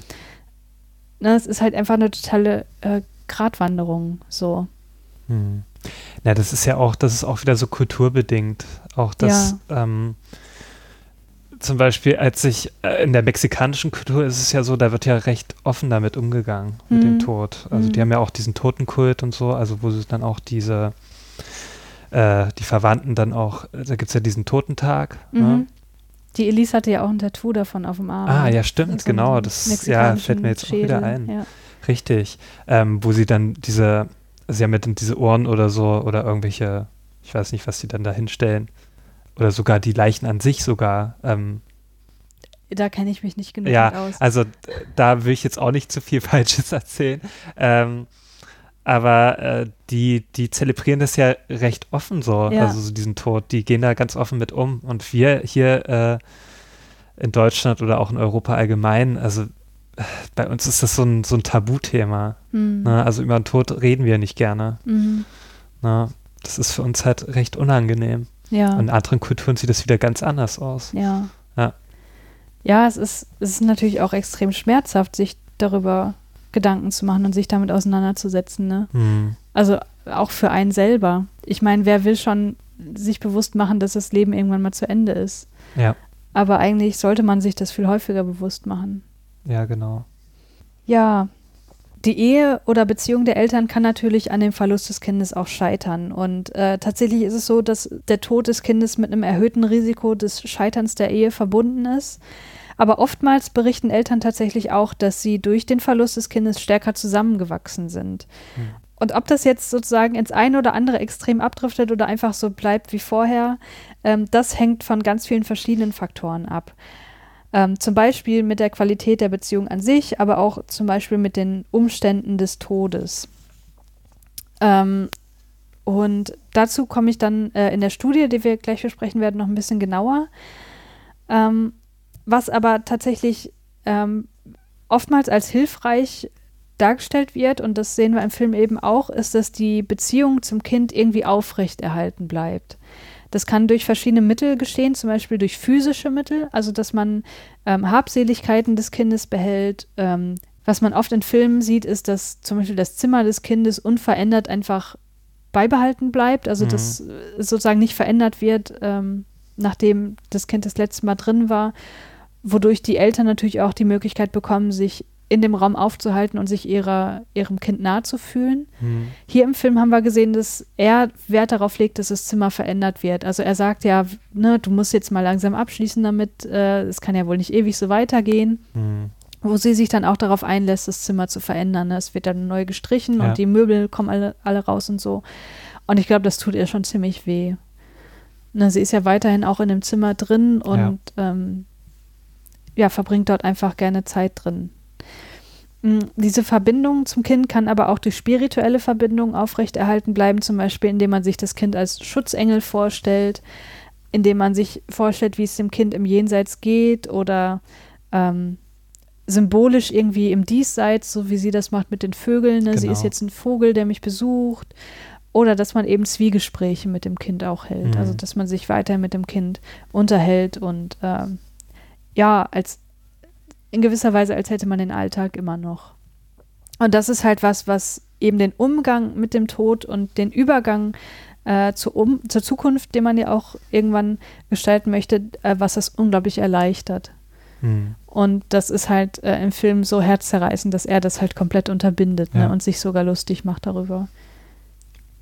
Ähm, noch mal eine Frage, also hast du da auch sowas angewandt, ähm, wie die Elise oder was du da gerade beschrieben hast? Also bei deiner Mutter? Nee, ehrlich gesagt gar nicht. Hm. Also ich war da eher so, dass ich damit nichts mehr zu tun haben wollte, was so ihr Zeugs war. Also hast du auch so wie der Didier da versucht, das. Das von mir wegzudrängen, ja. Ja, ja, schon. Hm. Ähm, da war mein Vater tatsächlich eher so, dass der so eine spirituelle Verbindung aufrechterhalten hat. Also er hat dann auch gesagt so, also mein Vater ist ja totaler Musikfan und so. Ja. Und der hört auch immer, wenn er Musik hört, hört er ohrenbetäubend laute Musik. Unsere Nachbarin tat mir jedes Mal leid. ähm, und das waren so Momente für ihn, hat er mir auch erzählt, wo er sich halt äh, unserer Mutter nahe gefühlt hat und wo Mhm. er auch sozusagen äh, sich mit ihr unterhalten hat, so blöd Ja. sich das auch anhört. Ne? Ähm, da war er schon eher derjenige und ich war so eher, ich äh, wollte das von mir wegdrängen, weil mich, weil ich die Erinnerung halt nicht, ich wollte die Erinnerung von mir wegdrängen, weil die mich halt belastet hat. So. Hm. Ähm, so ein ganz blödes Beispiel. Meine Mutter war leidenschaftliche äh, Super Nintendo-Spielerin. Ne? Hm. Von ihr habe ich das dann auch übernommen so. Hm. Mm, Und sie hat halt auch die ganzen Spiele gespielt, die ich jetzt noch liebe. Ne? Sowas wie Terranigma und so. Und Ja. ne, das war so, eigentlich haben meine Eltern diese Spiele für sich ge gekauft und gespielt und irgendwann habe ich das dann sozusagen übernommen und dann habe ich das durchgespielt. So. Ach, ich hätte mir ja gewünscht, dass meine Mutter auch so Ja. drauf ist. Auf jeden Fall war das so, dass ähm, ich glaube, nee, die Playstation, oh nee, das weiß ich schon gar nicht mehr. Oder war das auf der Playstation? Ich glaube, sie hatte auch noch eine, wann kam die Playstation 1 raus? 95 hier. Ja, dann hatte sie schon eine Playstation 1 auf jeden Fall. Und da musste man ja noch Memory Cards benutzen, Hm, ne? ja. Und irgendwann habe ich halt die Playstation dann bekommen nach dem Tod meiner Mutter und da waren halt noch Spielstände Oh von ihr nein, drauf. Ja. Und die, ich habe das nicht übers Herz gebracht, die zu löschen. Hm. Existieren die immer noch? Nee. Also ich glaube, ich habe die Memory Cards so, nicht mehr. Ich Ja, habe ja auch keine ja PlayStation gelöscht. 1 mehr. Ja. Ich habe mir irgendwann die zwei selber gekauft und das war dann nur noch meins. Aber Hm. ja, das war halt so ein Fall, wo ich dachte, nee, da steht noch so der Name ihres Charakters. Ja. Das kann ich jetzt nicht einfach überschreiben so. Hm. Und vielleicht war das so eine Art, wie ich mich ihr nahe gefühlt habe, weil ich dann die Spiele gespielt habe, wo ich fr früher zugeschaut habe, wie sie die spielt, ne? Hm. Wer weiß. Ja. Genau. Ähm, dann, ja, also im Grunde war das alles, was ich mir jetzt erstmal äh, grundlegend darüber aufgeschrieben habe, über Trauer und über Trauer von Eltern insbesondere. Hm. Und dann kommen wir jetzt zur Studie. Ja.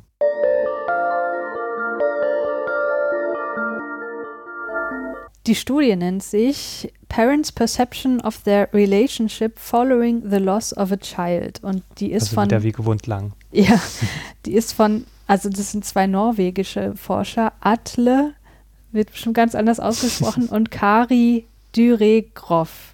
Offenbar Ja, sind die hm. verheiratet oder Geschwister. Ich konnte es nicht rausfinden, in welcher Beziehung die zueinander stehen. Hm. Auf jeden Fall ähm, forschen die ganz viel zur Psychologie des Verlusts und der Trauer im Allgemeinen. Und hier in diesem Artikel haben sie sich die Frage gestellt, wie wird denn eigentlich die Beziehung der Eltern durch den Tod des Kindes beeinflusst? Ähm, und das habe ich einfach rausgesucht, weil es eben genau das Thema des Films ist. Nicht, weil das hier jetzt meiner Meinung nach so eine äh, methodisch super saubere Studie ist, sondern ich wollte ja einfach eine Studie haben, die sich eben genau mit diesem Thema auch befasst.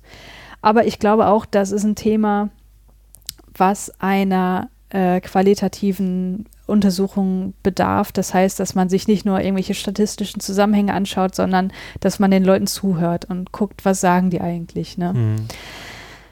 Also im Theorieteil beschreiben sie so ein bisschen, was wir schon wissen zu diesem Thema. Und was wir wissen, ist, dass, das Tod eine, äh, dass der Tod eines Kindes ein Risikofaktor ist für den Fortbestand der Ehe oder Beziehung. Ein Faktor, der eben wichtig ist, ähm, wie das nach dem Tod des Kindes weitergeht, ist, was sie hier Commitment nennen, also sowas wie Zusammenhalten der Familie. Ähm, das ist mit ausschlaggebend darüber, wie die Beziehung den Verlust überlebt oder auch nicht. Und eine schlechtere Prognose haben Paare mit einer höheren oder mit einer größeren emotionalen Distanz, was jetzt auch irgendwie nicht besonders ähm, überraschend ist, ne? Hm. Also was eben großes äh, Risiko ist, wenn ein Partner über den Verlust sprechen möchte, der andere aber nicht. Ähm, oder, und das sehen wir halt auch im Film, dass eben meistens die Mütter sind, die sprechen wollen über den Verlust. Ja. Und die Väter eher die, die die Kommunikation unterbinden. Mm, Und wenn dann eben keine Kommunikation über die Gedanken und Gefühle zustande kommen kann, dann wächst diese emotionale Distanz und damit sinkt dann eben auch die Beziehungszufriedenheit. Hm. Und genau das haben wir auch im Film. Die beiden Ja, reden richtig. nicht, die streiten nur. Hm. Es gibt, also natürlich sehen wir immer nur einen Ausschnitt, ist ja klar. Aber das, was wir sehen, sind halt Vorhaltungen, das sind Schuldzuweisungen Ja. oder das ist sich lustig machen. Also beide arbeiten nicht konstruktiv daran, dass, dass die Beziehung unter den Umständen weitergeht, ja. Ja, also er vermittelt eher schon, dass ähm, sie ihm sehr wichtig ist, dass er sie Mhm. immer noch liebt, so, aber das reicht halt nicht, wenn sie über ganz andere Dinge sprechen möchte und ja, äh, die Tochter auf andere Arten und Weisen halt in, in den Alltag integrieren möchte. Ja. Das Ziel dieser Studie, ähm, ja, das kam im Artikel so ein bisschen aus heiterem Himmel. Also das ist so mein Kritikpunkt an dem Artikel. Es wird nicht so richtig schön darauf hingeleitet, worauf die jetzt überhaupt eingehen möchten, sondern sie sagen halt, naja, wir wollen Beziehungen der Eltern nach dem Verlust des Kindes besser verstehen. Also sie haben keine konkrete Forschungsfrage Mhm. oder Hypothese, sondern einfach so nach dem Motto, wir gucken mal, wie es ist. Die haben dann eine qualitative Analyse gemacht, das heißt, die haben äh, Fragebögen gestaltet mit offenen Fragen und Interviews geführt, und zwar mit 285 Personen. Davon waren 60 Prozent Frauen und insgesamt waren das 175 Paare. Also von manchen Paaren waren halt beide dort Mhm. und äh, von, man, von, den, von anderen Paaren waren halt nur die Frauen dort. Ich glaube, dass es nur der Mann war, das gab es gar nicht. Ähm, das waren alles Eltern, die eben ihr Kind verloren haben und die ähm, sich in Selbsthilfegruppen oder Organisationen für verwaiste Eltern sozusagen, die dort organisiert sind, ne? Mhm. also die dort schon ähm, registriert sind sozusagen und wo man natürlich auch sagen muss, okay, das sind Leute, die so, sich sozusagen um ihr seelisches Wohl auch kümmern, weil die, die sozusagen nach dem Verlust des Kindes überhaupt keinen Kontakt haben zu solchen Organisationen, sind hier nicht mit drin. Ja. Was natürlich die Ergebnisse auch wieder beeinflussen kann. Ähm, diese Paare oder äh, ja, diese Personen, die dort mitgemacht haben, waren im Schnitt 14 Jahre mit ihrem Partner zusammen. Und was den Tod des Kindes angeht, haben 38 Prozent eine Totgeburt erlebt, 26 Prozent einen plötzlichen Kindstod, 7 Prozent einen Unfall und 23 Prozent, äh, dass das Kind krank war und an der Krankheit gestorben ist. Mhm. Also die meisten haben eben ihr Kind schon im Babyalter oder direkt bei der Mhm. Geburt verloren. Ja, und dann wurden die eben gefragt, ja, wie ist es denn so? Wie hat sich eure Beziehung verändert seit dem Verlust des Kindes? Und 53 Prozent der Befragten gaben an, dass sich die Beziehung verbessert habe seit dem Tod des Kindes ab in, im Vergleich zu vorher. Und 15 Prozent haben gesagt, naja, die Bindung ist irgendwie schwächer geworden. Und der Rest hat gesagt, es ist mal so, mal so oder es ist ambivalent. Mhm. Es ist beides gleichzeitig. Es ist Ja. besser, aber auch schlechter. Ähm, und dann haben sie halt genauer, genauer nachgefragt, ähm, wenn eure Beziehung stärker geworden ist, ähm, woran mag das denn gelegen haben? Also was ist jetzt anders als vorher? Und da haben eben ganz viele gesagt, dass sie das als ähm, ja, bereichernd ist jetzt ein falsches Wort, aber sie haben es eben als was Besonderes empfunden, dass sie als Paar was ganz Schreckliches gemeinsam erlebt haben und dass man auch mit keinem anderen teilen kann, weil das ist nur was, was sie als Eltern betrifft. Das können Tanten und Onkels Mhm. und ne, sonstige Verwandten und Freunde einfach nicht nachvollziehen.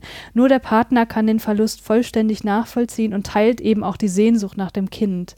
Ne, deswegen es ist es eine ganz besondere Situation, in der sie als Paar sich im besten Falle völlig verstehen. Ne? Mhm. Sie sagen auch, dass äh, sie ein erhöhtes Verständnis haben für den anderen. Ähm, man lernte ihn quasi noch einmal neu kennen, weil eben diese besondere Situation da, dazu geführt hat, dass man eben über ganz andere Sachen plötzlich gesprochen hat. Ähm, manche haben auch gesagt, es ist so ein Gefühl wie wir gegen den Rest der Welt. Ne? Wir Mhm, haben das jetzt ja. erlebt und alle anderen nicht und das macht uns zu was Besonderem. Und das führt dazu, dass wir uns gegenüber komplett loyal auch sind. Ne? Mhm. Ähm, ja, und dadurch, dass dieser Verlust eben ein Anlass war, über sozusagen die wirklich wichtigen Dinge des Lebens zu sprechen, verstärkte sich auch die Intimität zwischen den Partnern. Also nicht Intimität im sexuellen Sinne, sondern im emotionalen Sinne, ne? Mhm. dass sie sich einfach nah gefühlt haben. Ähm, und dass es ihnen, ihnen auch leichter fällt, seitdem über die Gefühle auch zu sprechen, Mhm. weil sich eben im besten Fall beide Elternteile halt komplett öffnen konnten. Und dann haben sie natürlich auch diejenigen gefragt, die gesagt haben, naja, die Beziehung ist irgendwie schlechter geworden. Woran kann das denn gelegen haben? Und die sagen, naja, was sie erlebt haben, ist ein Mangel an Verständnis und Unterstützung. Also, dass der andere eben den Partner nicht versteht, dass die Unterstützung ausbleibt bei der Trauerbewältigung.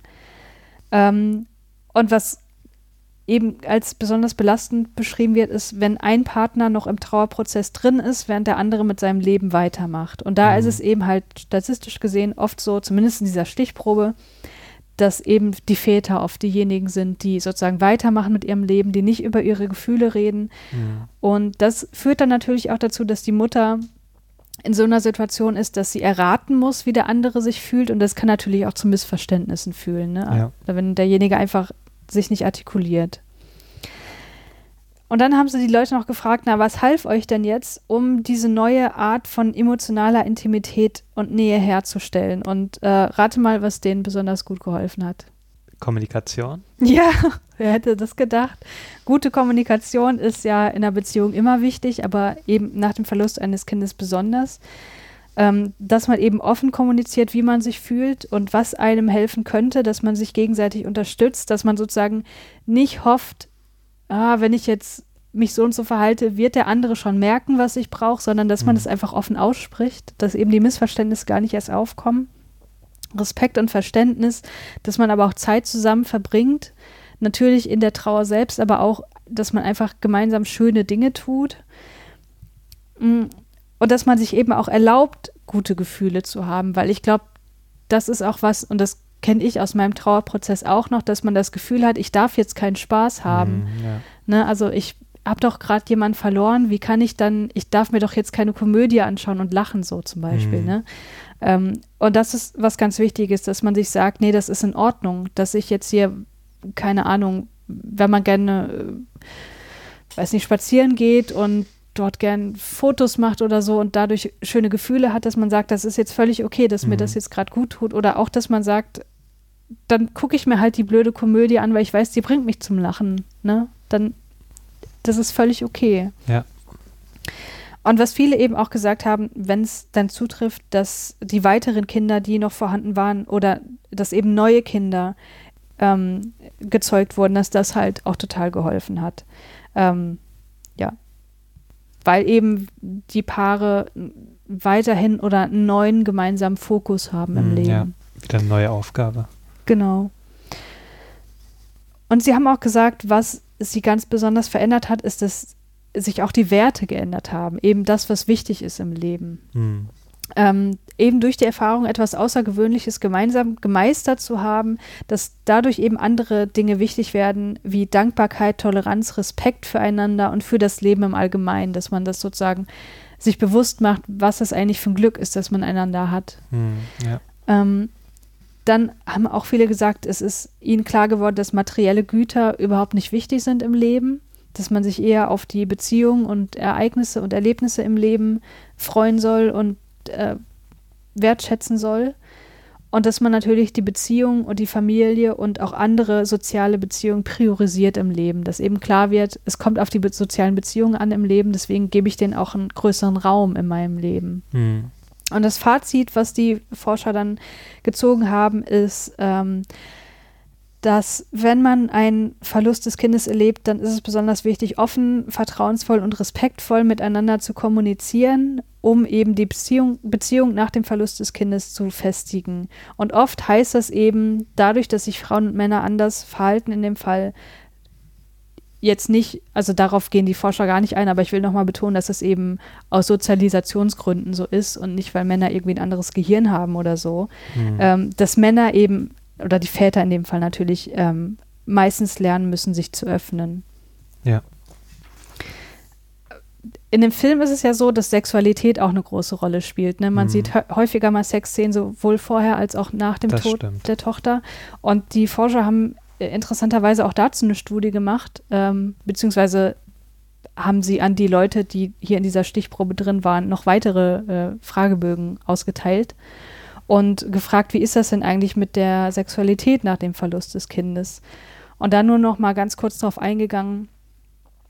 Ähm, da ist rausgekommen, wobei man da auch wieder sagen muss, dass die Leute, die an der Studie dran teilgenommen haben, wussten, dass sie Fragen zur Sexualität beantworten sollten. mm, Und da hast du natürlich auch wieder eine Selbstselektion, dass du die Leute, die da nicht gern drüber reden, auch gar nicht drin hast in der Stichprobe. Ne? mm, Aber die haben auf jeden Fall hier gesagt, dass die Frequenz runterging und bei einem Drittel der Personen blieb die Frequenz der, äh, äh, des Geschlechtsverkehrs halt dauerhaft gesenkt.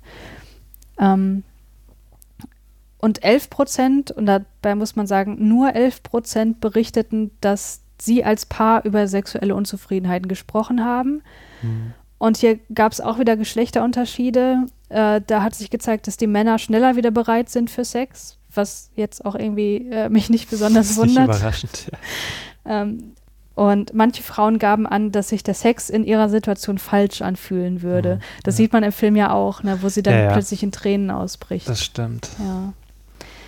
Und das fand ich auch noch bemerkenswert, dass es hier so beschrieben wu- wurde. Ähm, Männer missverstehen den Wunsch nach körperlicher Nähe ihrer Frau manchmal als Wunsch nach Sexualität, was Hm. dann natürlich auch wieder weitere Probleme nach sich ziehen kann, weil so ein Missverständnis kann natürlich sehr ähm, unangenehm und verletzend enden. Ja. Aber insgesamt sagen Sie, ist diese äh, Studie doch relativ ähm, ja, optimistisch, weil Sie sagen, es gibt insgesamt halt relativ wenige Paare, die enorme Schwierigkeiten Mm. in der Sexualität erleben. Aber wie gesagt, diejenigen, die nicht so gut drüber reden können, sind halt auch nicht in der Stichprobe drin. Ne? Ja. Ja. Ja, so viel dazu. Was ja, sagst du dazu? Recht interessant. Also, ja, also das, was wir ja im Film gesehen haben, ist ja wirklich ein sehr schlechtes Beispiel ähm, für eine Trauerbewältigung. Ja. Das ist ja wirklich so der Fall, der eigentlich nicht eintreffen sollte. Mhm. Und das ist eigentlich auch dann gut zu sehen, also was du uns da vorgestellt hast, ähm, dass der Großteil nicht so drauf ist, Ja. also dass es nicht so abläuft, Ja. der natürliche Trauerprozess. Und das ist halt irgendwie total tröstlich, ne? Eigentlich Weil ich schon, kann ja. mir echt kaum was Schlimmeres vorstellen, als wenn der Partner oder das Kind stirbt. Ja. Ich muss dazu sagen, ich habe kein Kind, also ich kann es mir einfach aber nicht wenn vorstellen, du eins aber hättest, also dann wäre es sicherlich sehr schlimm, ja. wenn du es verlieren würdest. Ähm, auch mit dem Partner ist ja genauso. Also wenn man ja eine Beziehung hat oder ein Kind, eine Familie ähm, und man verliert jemanden daraus, also da bricht, verbricht ja für einen die Welt zusammen, weil also das ist ja wirklich so der nächste Bezugspunkt, so, ne? Diese, Mhm. diese Person in der Familie. Ähm, Und beim Kind ist es halt auch noch eine Person, die dir deine Identität auch mitgibt. richtig, Ne? ja. Insofern, wenn man da das Gefühl hat, ein Teil von mir ist gestorben, dann kann ich das total Ja. gut nachvollziehen. Ja, und du hast ja auch noch die Verantwortung und dass Ja. man sich dann einfach total schlecht fühlt. Ja, dass man sich selbst die Schuld gibt, ja. Genau. Aber solche Erkenntnisse zeigen ja auch, dass es gut enden kann.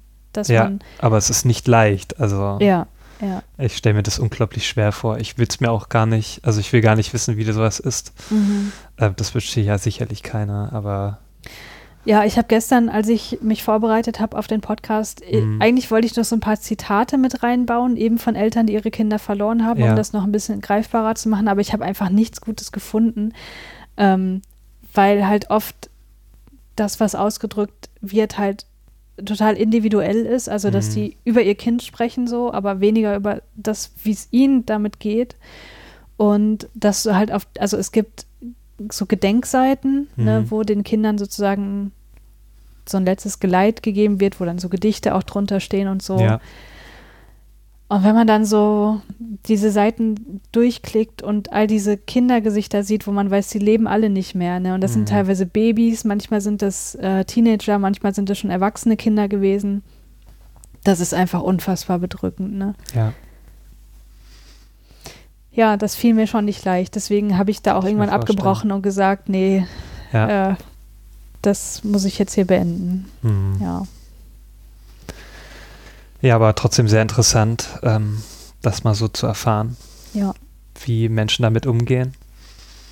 Ich hoffe, unseren Zuhörern und Zuhörerinnen geht es da genauso, also dass Ja. sie das interessant. Das hoffe ich doch Empfanden. auch mal. Und wie gesagt, es ist ja relativ hoffnungsvoll, ne? Ja. Und es zeigt mal wieder, Leute redet miteinander. Genau, und dass der Tod eines Mitmenschen nicht das Ende ähm, für einen sein sollte. Also Nicht sein muss. sein Ja. muss, genau. Wobei, jetzt will ich natürlich auch nicht sagen, dass wenn man total darunter leidet, vielleicht mehr als man sollte, sollte ist auch wieder so ein blödes Wort, aber Mhm. wenn man das Gefühl hat, es ähm, beeinträchtigt einen selber total, dann soll man jetzt auch nicht sozusagen so weit gehen und sagen, ich bin schuld daran, weil ich kann nicht mit meinem Partner darüber Mhm. reden, deswegen geht es mir jetzt so schlecht. Also so ist es natürlich auch wieder nicht gemeint. Ne? Ja. Ähm, aber wir haben ja jetzt hier diese Möglichkeit, das zu diagnostizieren.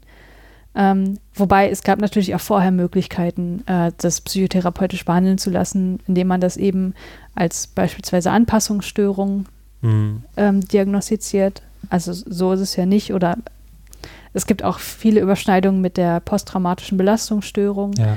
Ähm, aber äh, wenn man wirklich das Gefühl hat, dass man nach sehr, sehr langer Zeit immer noch sehr unter dem Tod eines geliebten Menschen leidet, dann ähm, ist es auch wirklich nichts Ungewöhnliches, sich da professionelle Hilfe zu suchen. Das sollte man auch tun. ja, auf jeden Fall. Oder eben Selbsthilfegruppen in Anspruch nehmen. Mhm.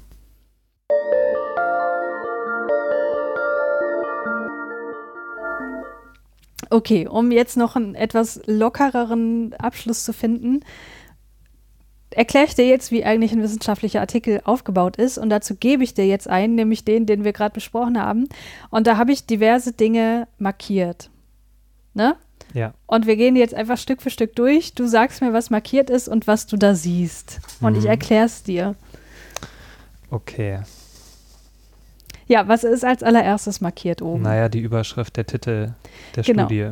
Der Titel. Und da kann man eigentlich auch schon wieder einen Vortrag drüber halten, was eigentlich so in einem Titel von einer wissenschaftlichen Studie drinstehen sollte oder Hm. ähm, wie man den gestalten sollte. Das kommt auch immer ein bisschen auf das Journal an, wo man publiziert. Ich bin ja immer ein Freund, einen catchy Titel zu haben, also dass man da irgendwas reinbaut, wo der Ja. Leser denkt so, ach, guck an hier, ne? dass man gleich weiß so, ach, das ist eine Anspielung oder äh, Hm. ne, dass man es irgendwie lustig macht. Kennt man ja von unseren Podcasts. Naja, ist richtig lustig, weiß nicht. Naja, aber du hast ja auch mal so Wortspiele oder irgendwelche Ja, welche ja, ja. Anlehnung an irgendwas. Genau. Ne? Und in der Psychologie ist es aber oft so, dass man einfach beschreibt, was untersucht wurde. Hm. Oder dass, wenn man ein Experiment gemacht hat, dass zum Beispiel die Faktoren benannt werden, die man manipuliert hat im Experiment und das Outcome. Also beispielsweise der Einfluss von Alkoholkonsum auf die Merkfähigkeit oder so. Ne? Mhm.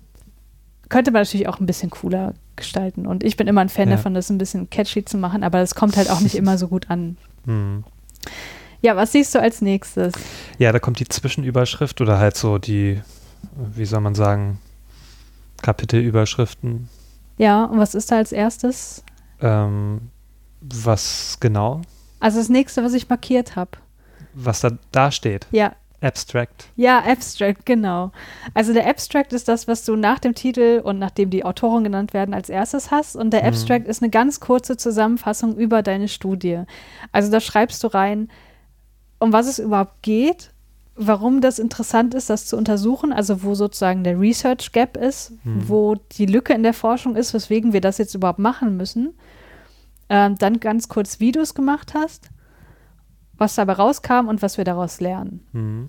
Und das hat meist so eine Länge von 150 bis 300 Wörtern und da muss man es wirklich total knapp zusammenfassen. Das ist echt manchmal eine Kunst für sich, Hm, gerade wenn die okay. Studie ausufernd ist. Tja. Du möchtest du bestimmt das nächste wissen, was da steht. Ja. Da steht Keywords. Ja, Keywords kannst du dir vorstellen wie so Metadata, Ja, ja. äh, Mhm. wo du ja Begriffe aus deinem Forschungsbereich niederschreibst, die zentral sind für deine Hm. Studie. Was steht da bei dieser Studie zum Beispiel? Child Loss, Parental Relationship, Communication und Marital Closeness. Ja, und da hast du ja schon im Grunde genau die Themen. Ne? Es geht um den Verlust eines Kindes, um Nähe in einer Ehe, um Kommunikation. Genau, da hast du sozusagen die, die, das ist ganz, ganz, ganz runtergebrochen, worum es geht. Hm. So, Okay. als nächstes, Ja, da steht Introduction. genau, als erstes vom, vom eigentlichen Text kommt dann die Einleitung Hm. und ähm, da stellst du sozusagen erstmal den Gegenstandsbereich dar. Also worum geht es eigentlich? Ja. Warum ist das wichtig, warum brauchen wir die Forschung darüber überhaupt? Und das ist halt zum Beispiel was, was die hier nicht so toll gemacht haben, weil, wie gesagt, die haben gar nicht gezeigt, wo, also wie die jetzt darauf gekommen sind, sondern die sagen einfach, das ist wichtig, dass wir das wissen. Natürlich ist es, das, Mhm. ist es das in dem Fall, aber das hätte man noch ein bisschen schöner machen können. Und oft ist es so, das hast du jetzt in diesem Fall hier Ja. nicht, das ist ein recht kurzer Artikel, dass nach der Introduction äh, der Background kommt Hm. Okay. wo du dann sozusagen im Background so richtig in die Tiefe gehst und die psychologischen Theorien vorstellst Mhm. oder bezogen auf andere, Disziplin, an, andere Disziplinen, die physikalischen Theorien oder die chemischen Gegebenheiten, was auch immer. Ne? Also kann die Einleitung auch recht lang ausfallen. Die kann sehr, sehr lang an, Mhm. äh, ausfallen, ja. In meinen Artikeln ist sie immer relativ ausufernd. ich kann leider nicht so schön Ja. kondensiert schreiben. Ja. ja. Gut, das nächste ist Method. Genau, im Methodenteil wird dann dargelegt, was eigentlich konkret gemacht wurde, um die Forschungsfrage zu beantworten. Also in der Mhm. Introduction würde man natürlich auch noch die Forschungsfrage selbst definieren und die Hypothesen niederschreiben, die man hat. Und im Methodenteil geht es dann darum, was wurde eigentlich gemacht? Also wie war äh, ähm, wie, wie war die Stichprobe aufgebaut, äh, welche Materialien wurden verwendet, welche Geräte wurden verwendet, wie war der Ablauf des Experiments oder der Studie an sich ähm, und wie war das Design? War das jetzt ein korrelatives Design oder war das ein Experimentaldesign und ähm, was wurde da genau manipuliert? Mhm. Ja, nächster Punkt, Results. Genau, Results, das sind die Ergebnisse. Da schreibst du dann im Grunde genau das auf, was du äh, ja, ausgewertet hast, was Mhm. die Forschungsfrage beantworten soll. Das sind jetzt in diesem Fall, wie du siehst, äh, ist es nur Text, also du hast da keine statistischen Auswertungen. Äh, bei statistischen, äh, empirischen Artikeln, also quantitativer Forschung, hast du da halt ganz, ganz viele Zahlen und Tabellen und, und ja, Ergebnisse statistischer Verfahren. Hm. Ja, nächster Punkt, Discussion.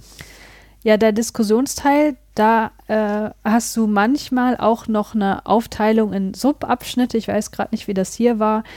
Ähm, zunächst würdest du erstmal die, zusammen, äh, die Ergebnisse nochmal zusammenfassen und Mhm. zwar ganz komprimiert und auch ein bisschen ähm, abstrakter oft. Also, dass du nicht mehr so auf diesem in dieser statistischen Sprache bist, sondern das auf eine etwas allgemeinverständlichere Sprache hebst. Dann schreibst du nieder, was sind die Implikationen für die Theorie und Praxis, also was bedeuten meine Ergebnisse für die Theorie, die dahinter steht, was bedeutet das für die Praxis. Also in diesem Fall steht da sowas drin wie, was können wir jetzt daraus lernen für, ähm, für, für psychologische Beratung von solchen Eltern. Hm. Ne? Ähm, und dann hast du auch noch einen ganz wichtigen Punkt, Limitations. Da steht dann drin, was sozusagen die Schwächen deiner Studie sind. Ähm, Mhm. Was wurde jetzt nicht erreicht? Ist die Stichprobe zu klein oder ist die Stichprobe nicht repräsentativ oder hat eine Manipulation nicht so richtig funktioniert? Also alles das, was man sozusagen in der nächsten Forschung besser machen sollte. Hm. Und dann hast du noch ganz am Schluss die Schlussfolgerung, die Conclusion, wo du dann wirklich total komprimiert reinschreibst, was haben wir jetzt gelernt? Hm. Was können wir eigentlich daraus mitnehmen? Genau, das ist der Diskussionsteil. Hm. Was hast du dann noch? Ja, da steht noch äh, Declaration of Conflicting Interests. Genau, ähm, das muss man auch noch niederschreiben, ob es irgendwelche Interessenskonflikte gab. Ähm, also beispielsweise, wenn du jetzt äh, eine Arzneimittelstudie machst, dann solltest du da reinschreiben, dass du äh, angestellt bist bei der Firma, die die Arznei rausgibt. Ne? Hm. Also, ne, welche äh, Umstände deine, ähm, also die Schlussfolgerung oder die Ergebnisse selbst beeinflussen könnten. Hm. Dann kommt Funding. Äh, Funding heißt, äh, da wird reingeschrieben, wer das Ganze finanziert hat. Hm. Mhm. Und, dann zum Schluss kommen noch die Notes.